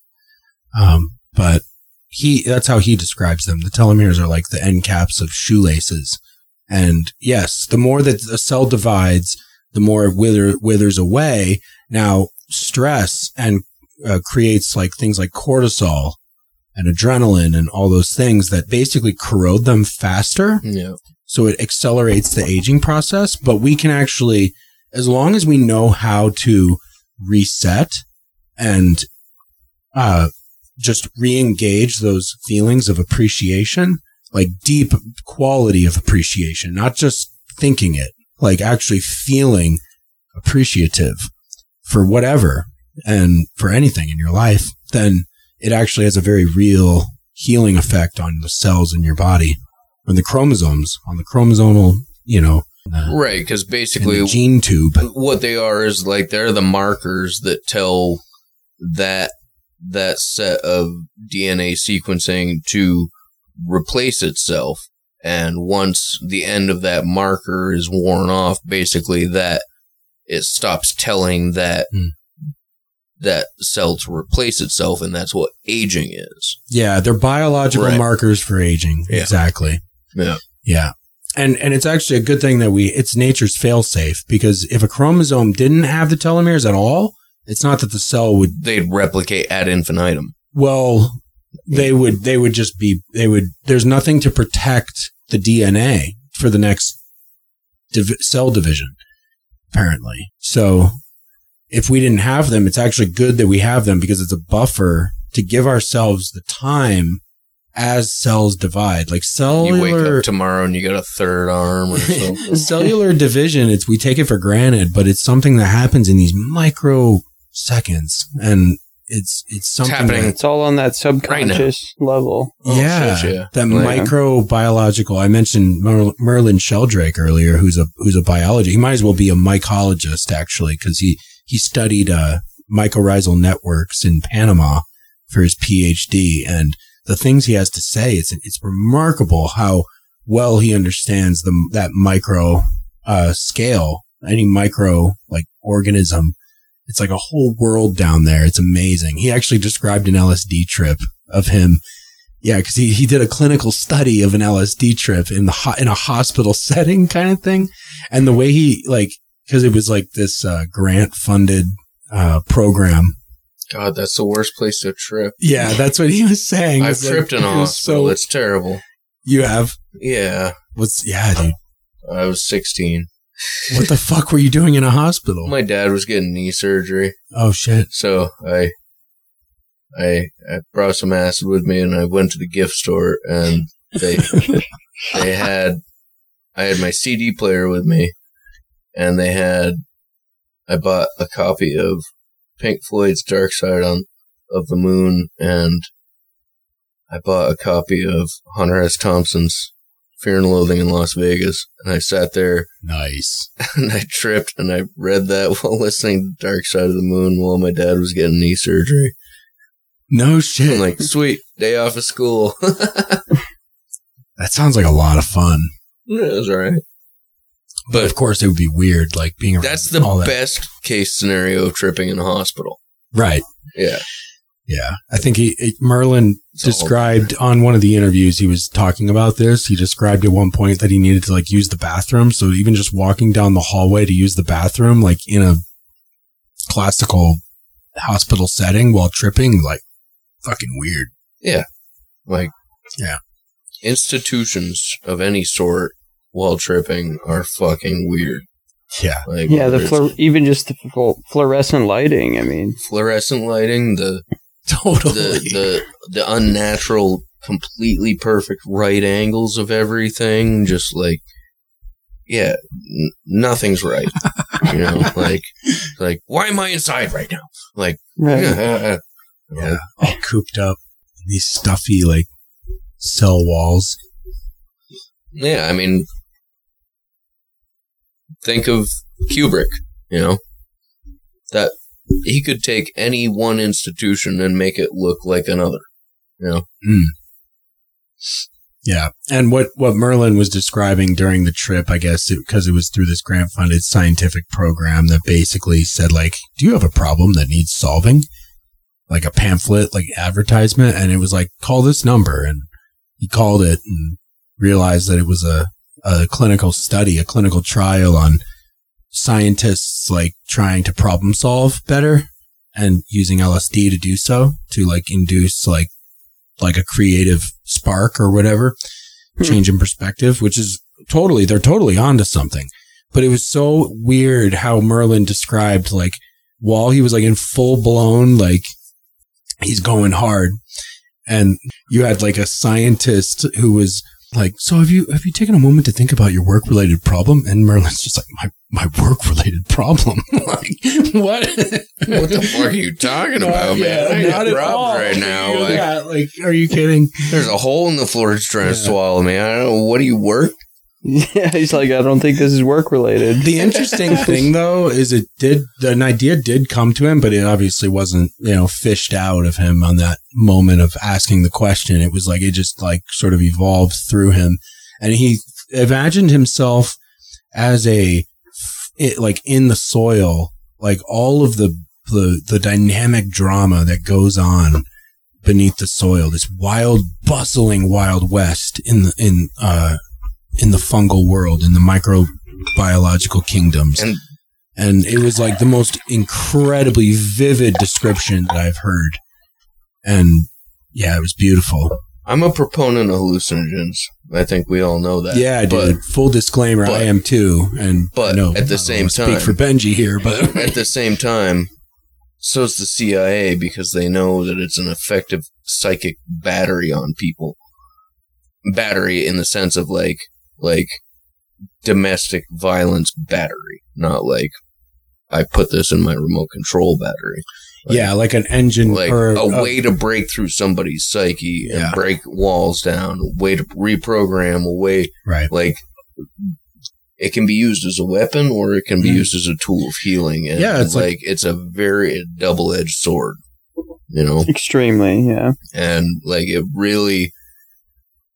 I used to be pretty frivolous with it, and over the past few years, especially, you know, like learning what I've learned about like MK Ultra and shit like that, like the the fucking Harvard acid experiments and shit like that, like like it's been used on this country as a weapon. Yeah.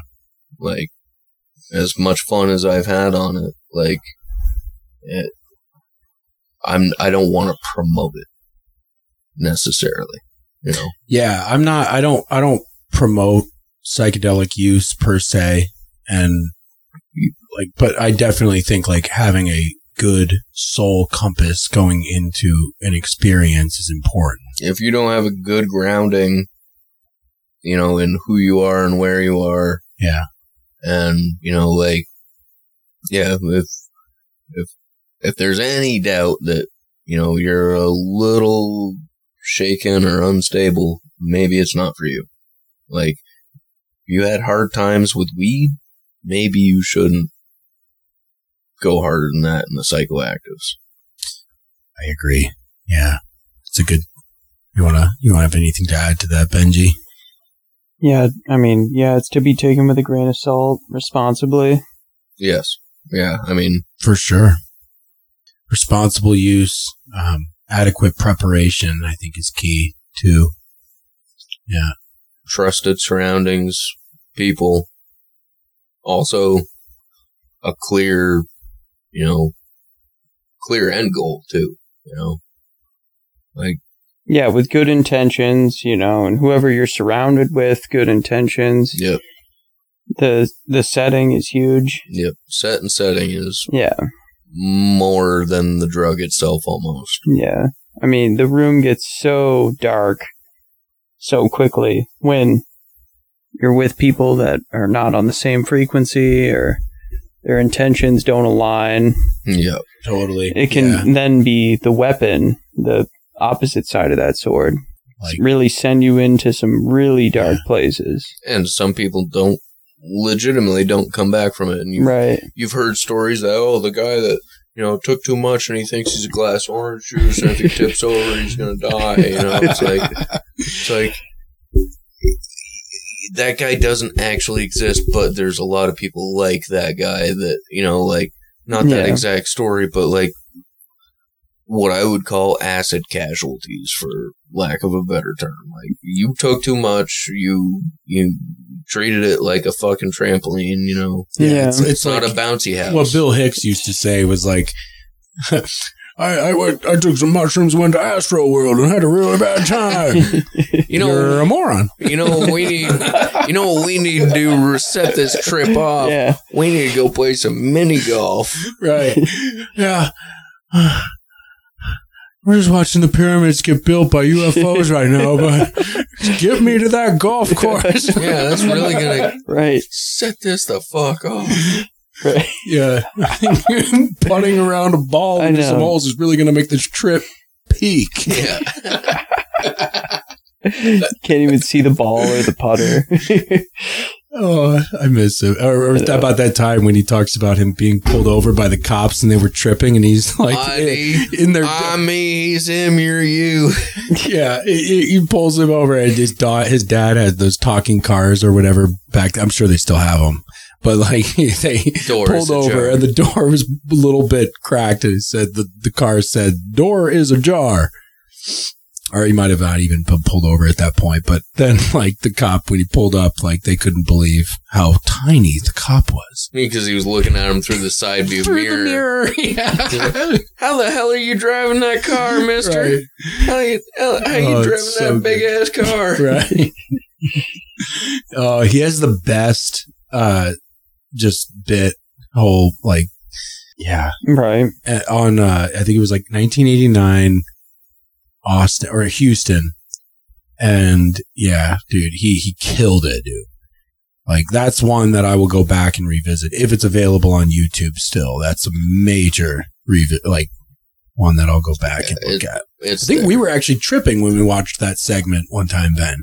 Like back in my old apartment up at the yeah, I remember watching a lot of Bill Hicks while Yeah. tripping. Yeah, that was a great time. Speaking of which, I actually just ate some very non-potent um, Psilocybe cubensis mushrooms Uh. recently, and yeah, nice. not super potent. They weren't potent at all. It was like I ate the rest of what I had, basically, and yeah, it didn't really get a huge lift off out of them, but it was Little mi- nice. It was like a, microdose action. yeah, it was like a really strong microdose, I want to say. And microdose in the sense that like you take like a twentieth of a gram kind of thing. But it was- Jesus. yeah. I consider So mi- low. I consider microdosing under two grams. Oh really? Yeah. Yeah, that's the thing. It's so relative. Like I said, I don't want to be frivolous or push you know, or promote, but yeah, like Yeah, I mean, when you, it really depends on the mushroom too. Oh, I guess. shit, yeah. Like the potency of it. strains for sure. have a lot. Like to do sometimes, yeah, just under two grams would be just like a light body feel. for like the average mushroom. Right, yeah. but then other times, Like really potent mushrooms, golden teacher or Yeah. penis envy or yeah. then you get blasted off. Oh fuck yeah. Two two grams like- is like an ego death on some of those Yeah. sometimes. Yep, I've had that Oh shit, yeah. where it's just like That's way more, really good way more than you expected. Yeah, Yeah, it's a good point because Terence McKenna would always say, just rule of thumb, five dried grams. Yeah, But, I mean- I mean, he wasn't eating fucking penis envy or golden teacher either. Yeah, I don't know what he was. I mean, he was obviously growing some. They're literally like they're like five to seven times like the the not not actual potency, but like the the felt effect Hmm. is because there's psilocybin and there's psilocin. They work in conjunction with each other. And Yeah, I feel like it's like I think it's psilocin that after every the psilocybin gets broken down, it gets converted to psilocin or something like that. But I do know it's been compared to like ayahuasca in the sense that it's a digestible DMT. It's like get a, an ability to get DMT to the bloodstream through the digestive they're tract. they're really only like a couple molecules off from each other. Yeah, they're very closely related. Yeah. And I think Darren, Dennis McKenna, Terence's brother, ethnobotanist, ethnopharmacologist, um, who talks about that being That's a scientist that likes to do drugs. he he, he knows his stuff, and he talks about like that one phosphoryloxy like chain, like to make the compound psilocybin. It it's like it's because of that that makes it digest go like that's the one thing. Otherwise, it's D, yeah, it's DMT. It's a DMT experience. Yeah, and like I know, I know there's DMT in like a lot of like stuff that we eat too. Yeah, like salads. like peas, Yeah. example, have a high amount of DMT. But we produce a digestive enzyme that makes it so that we can't trip off of it. if you were to take an MAOI, Yeah. which is an inhibitor Yeah. of those enzymes, if you were to take an MAOI inhibitor and eat some of those foods at a large amount, you could absolutely trip. No Yeah. shit. Yeah. Isn't that crazy? That's what makes ayahuasca work is that they add an MAO inhibitor, Well, uh, yeah, which is the, the Right. bark, the bark of Right, a there's a- tree in conjunction with this, uh, like, the uh, root of another plant. Yeah.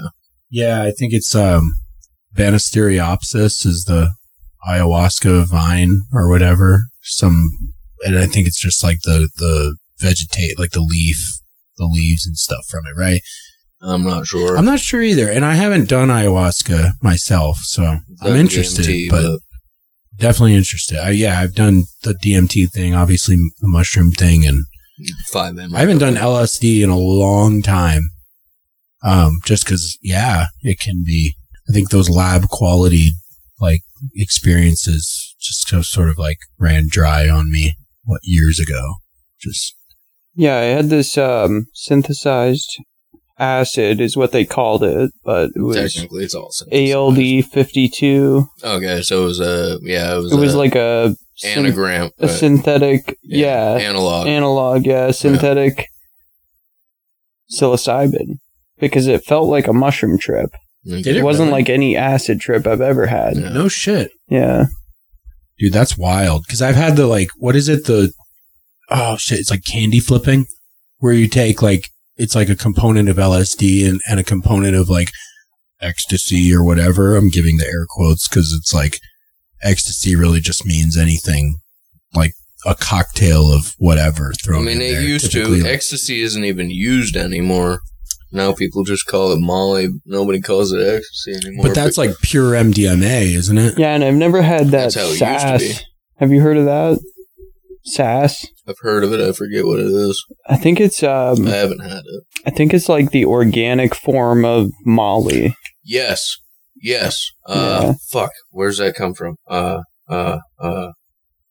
I mean, I've had really good Molly, but I've never had that sass. Kind of wanted to try it. Yeah, I've only had Molly like one time, and I should have like taken it properly, and I should have been hydrating because it wasn't very fun. I think I told you guys about that when the mics were off. Yeah. Like last time was, yeah, that was not good. That oh, not I remember well. that. Yeah. Yeah. I mean, I remember when it happened I'll spare our listeners with the nonsense. because you were was me. living with uh, the girls at that point, right? Yeah. I remember them. I Being had like, like, two chicks. I remember them being like, I don't know what happened to Chrissy the other night. So I was, I was trying to hook up with both of them. "Oh shit, dude, you were there." Not that night, no, but Okay. no, they're like, I don't know what happened to Chrissy the other night. You know, I heard Right. about it after the fact. But Yeah. Yeah, dude. No, that was, uh, I was not wise about it at all. I was, again, going back to adequate preparation and respect, responsible use, respect, in respecting the, the experience. yeah, but how old were you then? I don't remember. It's It's like, like tw- twenty. Probably, I- it was, it was, no, definitely I was younger than that. But, Those weren't lessons you'd learned at that point. right. You know, Yeah. So I'll cut myself some slack. Yeah. Good old, like, whatever age I was. hindsight's twenty twenty. You know, like like Yeah. that's the thing with wisdom is you can you can spout all of all of it that you want. Most people aren't going to listen to it until they actually fucking learn it and earn it for themselves. And that's just human nature. This is true. Yeah. Like we make the same mistakes generationally over and over for a reason. It's not because our parents didn't try. It's because as a species we're kind of fucking idiots. And it's okay because we're the smartest idiots on the planet, but like yeah, like we're kind of apes at the end of the day still. There's Yeah. always room for improvement. We're still Oh, learning. A lot of it. Yeah. A lot of it. I agree with that. I, I think that's important for us to remember because in the last segment, we talked about sort of the futility of science to begin with, but also how it's given us all these, you know, uh, discoveries and privileges and advances and so so on and so forth. I think it can feed our ego in a way to basically have a quality of life and and be proud of that but at the same time i think that we need to keep that in check because realizing like combining that with what Benji said about how there's always room for improvement, it's like that improvement can't start Exactly. from the. I mean, it has to start from the bottom up, and it already has. But that's like the humanitarian movement. Then from the top down, they think they've you know started the the improvement as well from the top down in in the sense of the transhumanist movement. It's like right like what we're going to see eventually is you know this clash meet between the human humanitarians versus the transhumanists but like yes there's always room for progress but progress is different depending on who's you know holding the the eyeglass Right. So yeah, it's a very vague way to look at it. yeah you know like some people think burning everything down is progress Right. maybe it is yeah it could i mean it all has its own um circumstance built around it it all has its own uh pros and cons and it, but somehow in the end shit's shit all works out. Like it may not include what form we're in now but in the end at the end of the day like you know what happened to the dinosaurs which i know is up for debate in multiple schools of thought but just using that as a basic concept as they an all example went to work for kfc not the oh school of thought I was thinking of, but Ah. but there's like I said, there's multiple schools of thought on any of this shit because there's so many avenues of possibility. I mean, it's all it's all tremendously mysterious, and that's the that's the whole point. That's the science is so young that we forget or it forgets that there's a deep seated mystery in in the whole thing that we can't just say we've we've resolved this or we know everything there is to know. I mean, we're getting to the point in our society where people don't believe it if they can't see it, Hmm. which I get because, you know, they've been, they're used to being tricked so often that they want to actually like, you know, if they can't actually reach out and touch it, they at least want to be able to see it. But now we're in the point where even that can be fucking totally faked. And not only that, but if, if you live in that, that, that mind frame where if you can't see it, it's not real. That means history is only, you know, 200 and something years old for you. You know, like, Right. because everything prior to, you know, a photograph may or may not have happened. And Which could very well be the case. But at the same time, Yeah. if you only kept yourself in that bubble of existence, then you're you're cutting yourself short in the end. I No. think. No, like we've, I think imagination has been strangled out of you know the children in this country on purpose because you know that that's where questions come from. Exactly. Yeah. From the not knowing. Yeah. Like when is From it okay to if. just not know? What if? You know, like Yeah. There's no more what ifs for kids. You know, the the the mom or the dad gives them a fucking phone when they're six. They're like, oh, yeah, what if? What if? And like, ask Google. Like, Ah, the Google monster. And like, what if this? It's like, that's the fucking kid's parent from there on. You know? hmm Yeah, dude. There's there's a lot to And they're our future. yeah. That's Ugh. where self reliance comes in more and more relevantly. Go dig Going back to what you were saying about if you had a million dollars, you'd focus more of your time and energy on the homestead. Yeah. Yeah. Wise decision. I mean, if I had a million dollars, I'd buy a homestead. Yeah, and Right. this is a rhetorical question, but I'm going to ask it anyway. Is why? Why the homestead? To be independent. Yeah. Okay. I agree. I mean, no sense being your own boss if you still if you got to go home and then answer to things. You know, Right. Yeah, I almost see it as like a, a therapeutic endeavor because it's something that actually feels really good on a different homestead. level. Yeah, than just like the typical. You're creating, you're nurturing, you're stewarding, you're fucking yeah, yeah. the typical the typical Yeah. ri- risk reward system in a way like you're kind of like tampering with a whole new avenue of um, speculation risk reward and just all those just experimentation and you're not afraid to take risks because you in a way you'll just you're better able to adapt to Right. You'll learn from it's not a real risk because you'll learn from it if you fail. Exactly. And um, you know, unless there's a failure that is absolutely 100% catastrophic, you can recover from most failures Right. and you can learn from them. Like mistakes. Exactly. Mistakes aren't bad as long as you learn from them. Yeah. As long as you're not making the same one all the fucking time, then you're not an idiot. Right. Sorry. I wasn't trying to yell. But yeah, like, you know, accidents are different, but to a point, welcome mistakes.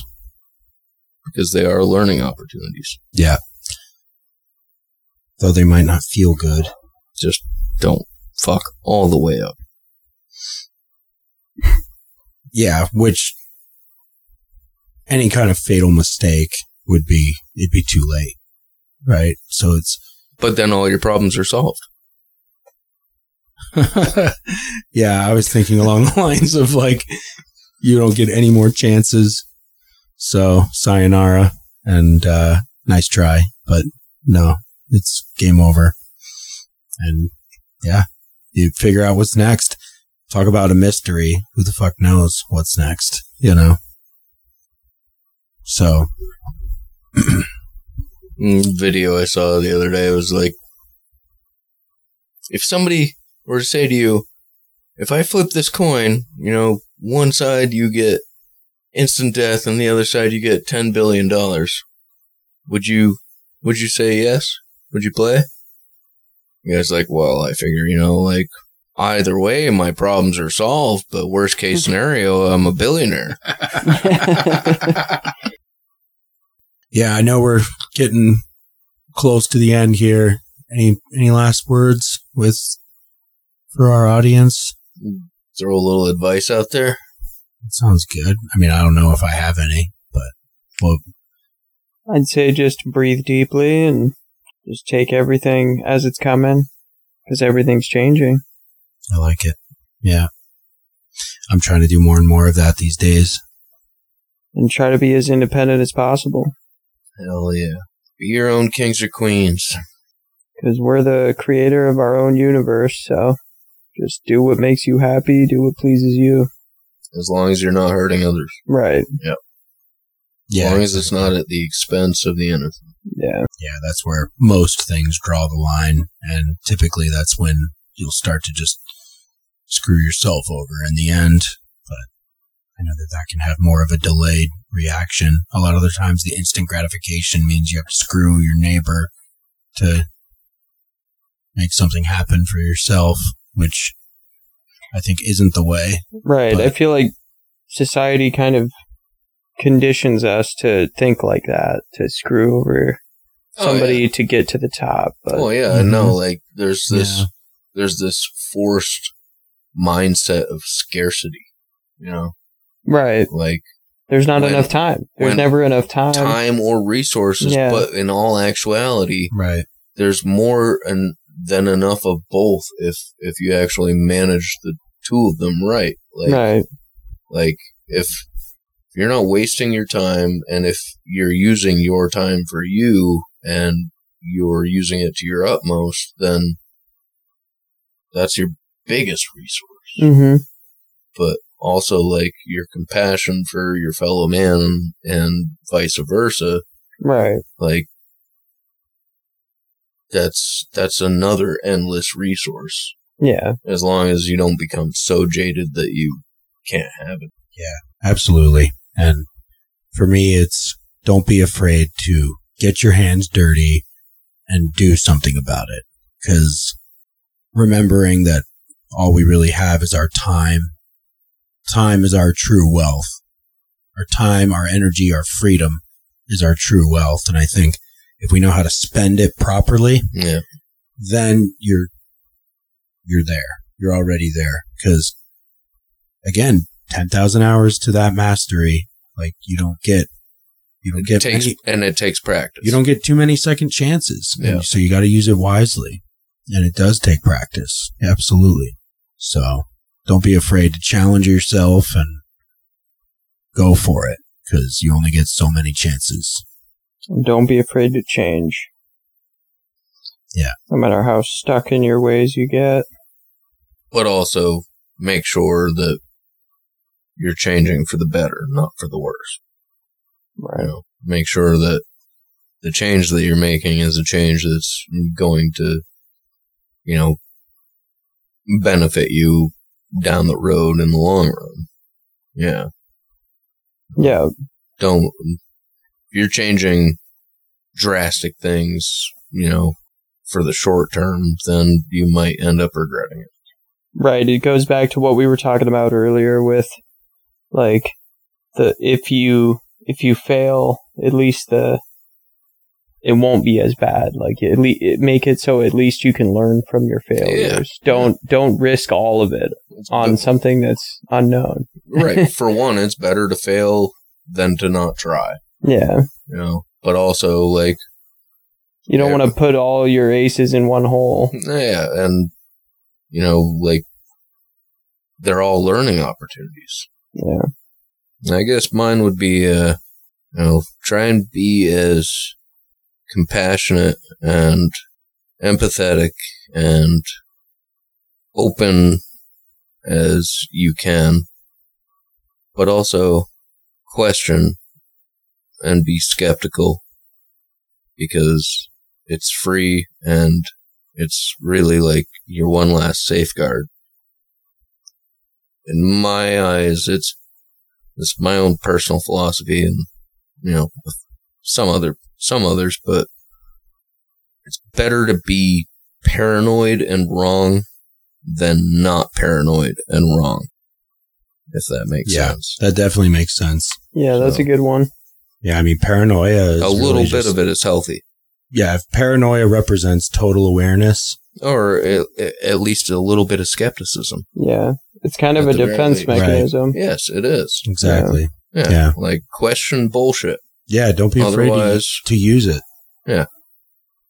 Definitely. So Yeah. Yeah, because that can be a terror. That can be a scary place to go and allow it to sort of consume Oh somebody. yeah, But and speaking from personal experience, like I don't like being paranoid, but it's almost like an involuntary like reflex in some cases, right? I mean, the- at a s- a- af- after a certain amount of hours of it, just like you were saying, the the whole ten thousand hours thing, like certain amount of hours of it, it's no more different than just being awake. Yeah, which I don't know Like, if that's uh, a good place to be or if uh, it's a terribly like you know provo- Yeah. provocative situation. I It's don't like know. that Alex Jones. It's like being paranoid all the time would turn you into some some fear mongering Alex Jones guy. being right, being overly paranoid can have suffering consequences. Yeah, but being having no level of it at all Right. can too. Yeah. So in a way, like being desensitized to the paranoia enough to be able to like discern, like to to when get it's the appropriate messages to, from it. Yeah, Yeah, right. exactly. Uh, 'cause Because it's there for a reason. Right. If if you're not used to it, then all that is coming in in through you as basically waves of short adrenaline, Totally. you know, and if you if you aren't used to it, if you can't discern them, then yeah, like those those are going to be very disruptive waves. If you know, over the course of time, you you start to realize this is why I'm feeling this way. This is why I'm feeling this way. This is you know, like what's bringing this up. Then you know it it it becomes not necessarily a sixth sense, but you know like another filter through which to you know pull in information. Definitely. Any other last thoughts, folks, before we wrap this up? that was well said. I agree. Thank you guys so much. I love you guys. I uh, finished my glass. Otherwise, I would cheers to Happy this. birthday. You know. Thank you, so much. You sir. want to do a small pour oh, of that? fuck yeah, dude! Let's try some of this. We can, we can do This that. uh, Japanese whiskey. Give this a shot.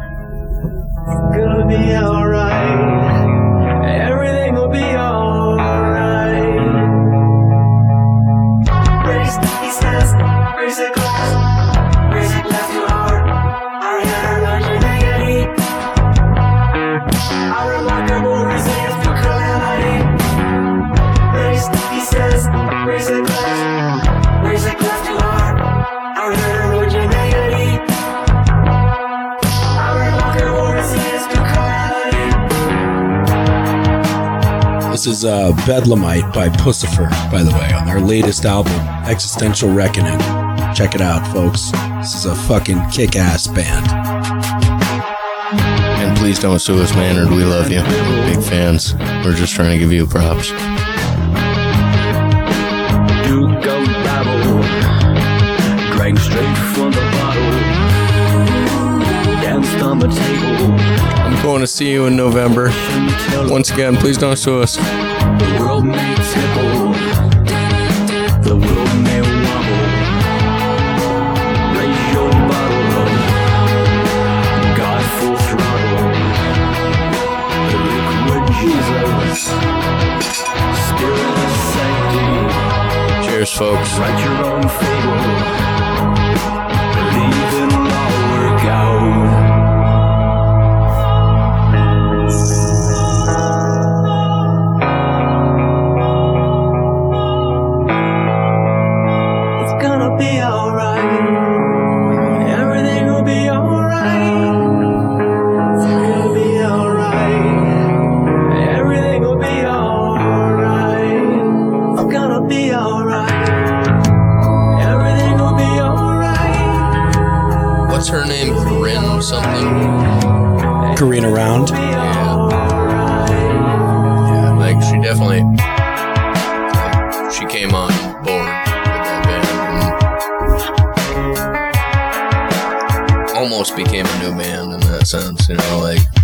She got such an ethereal voice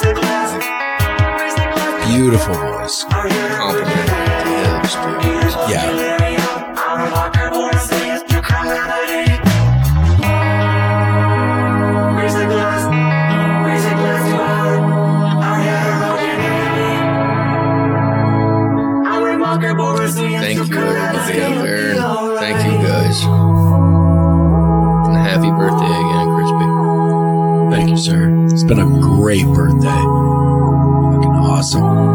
guys for being here. And thank thanks to everybody out there listening uh, for tuning into the BBCR. We'll catch you on the next round. Y'all stay safe out there. Peace out, guys. Heads and on gals. swivels. Hearts too. Cheers, folks.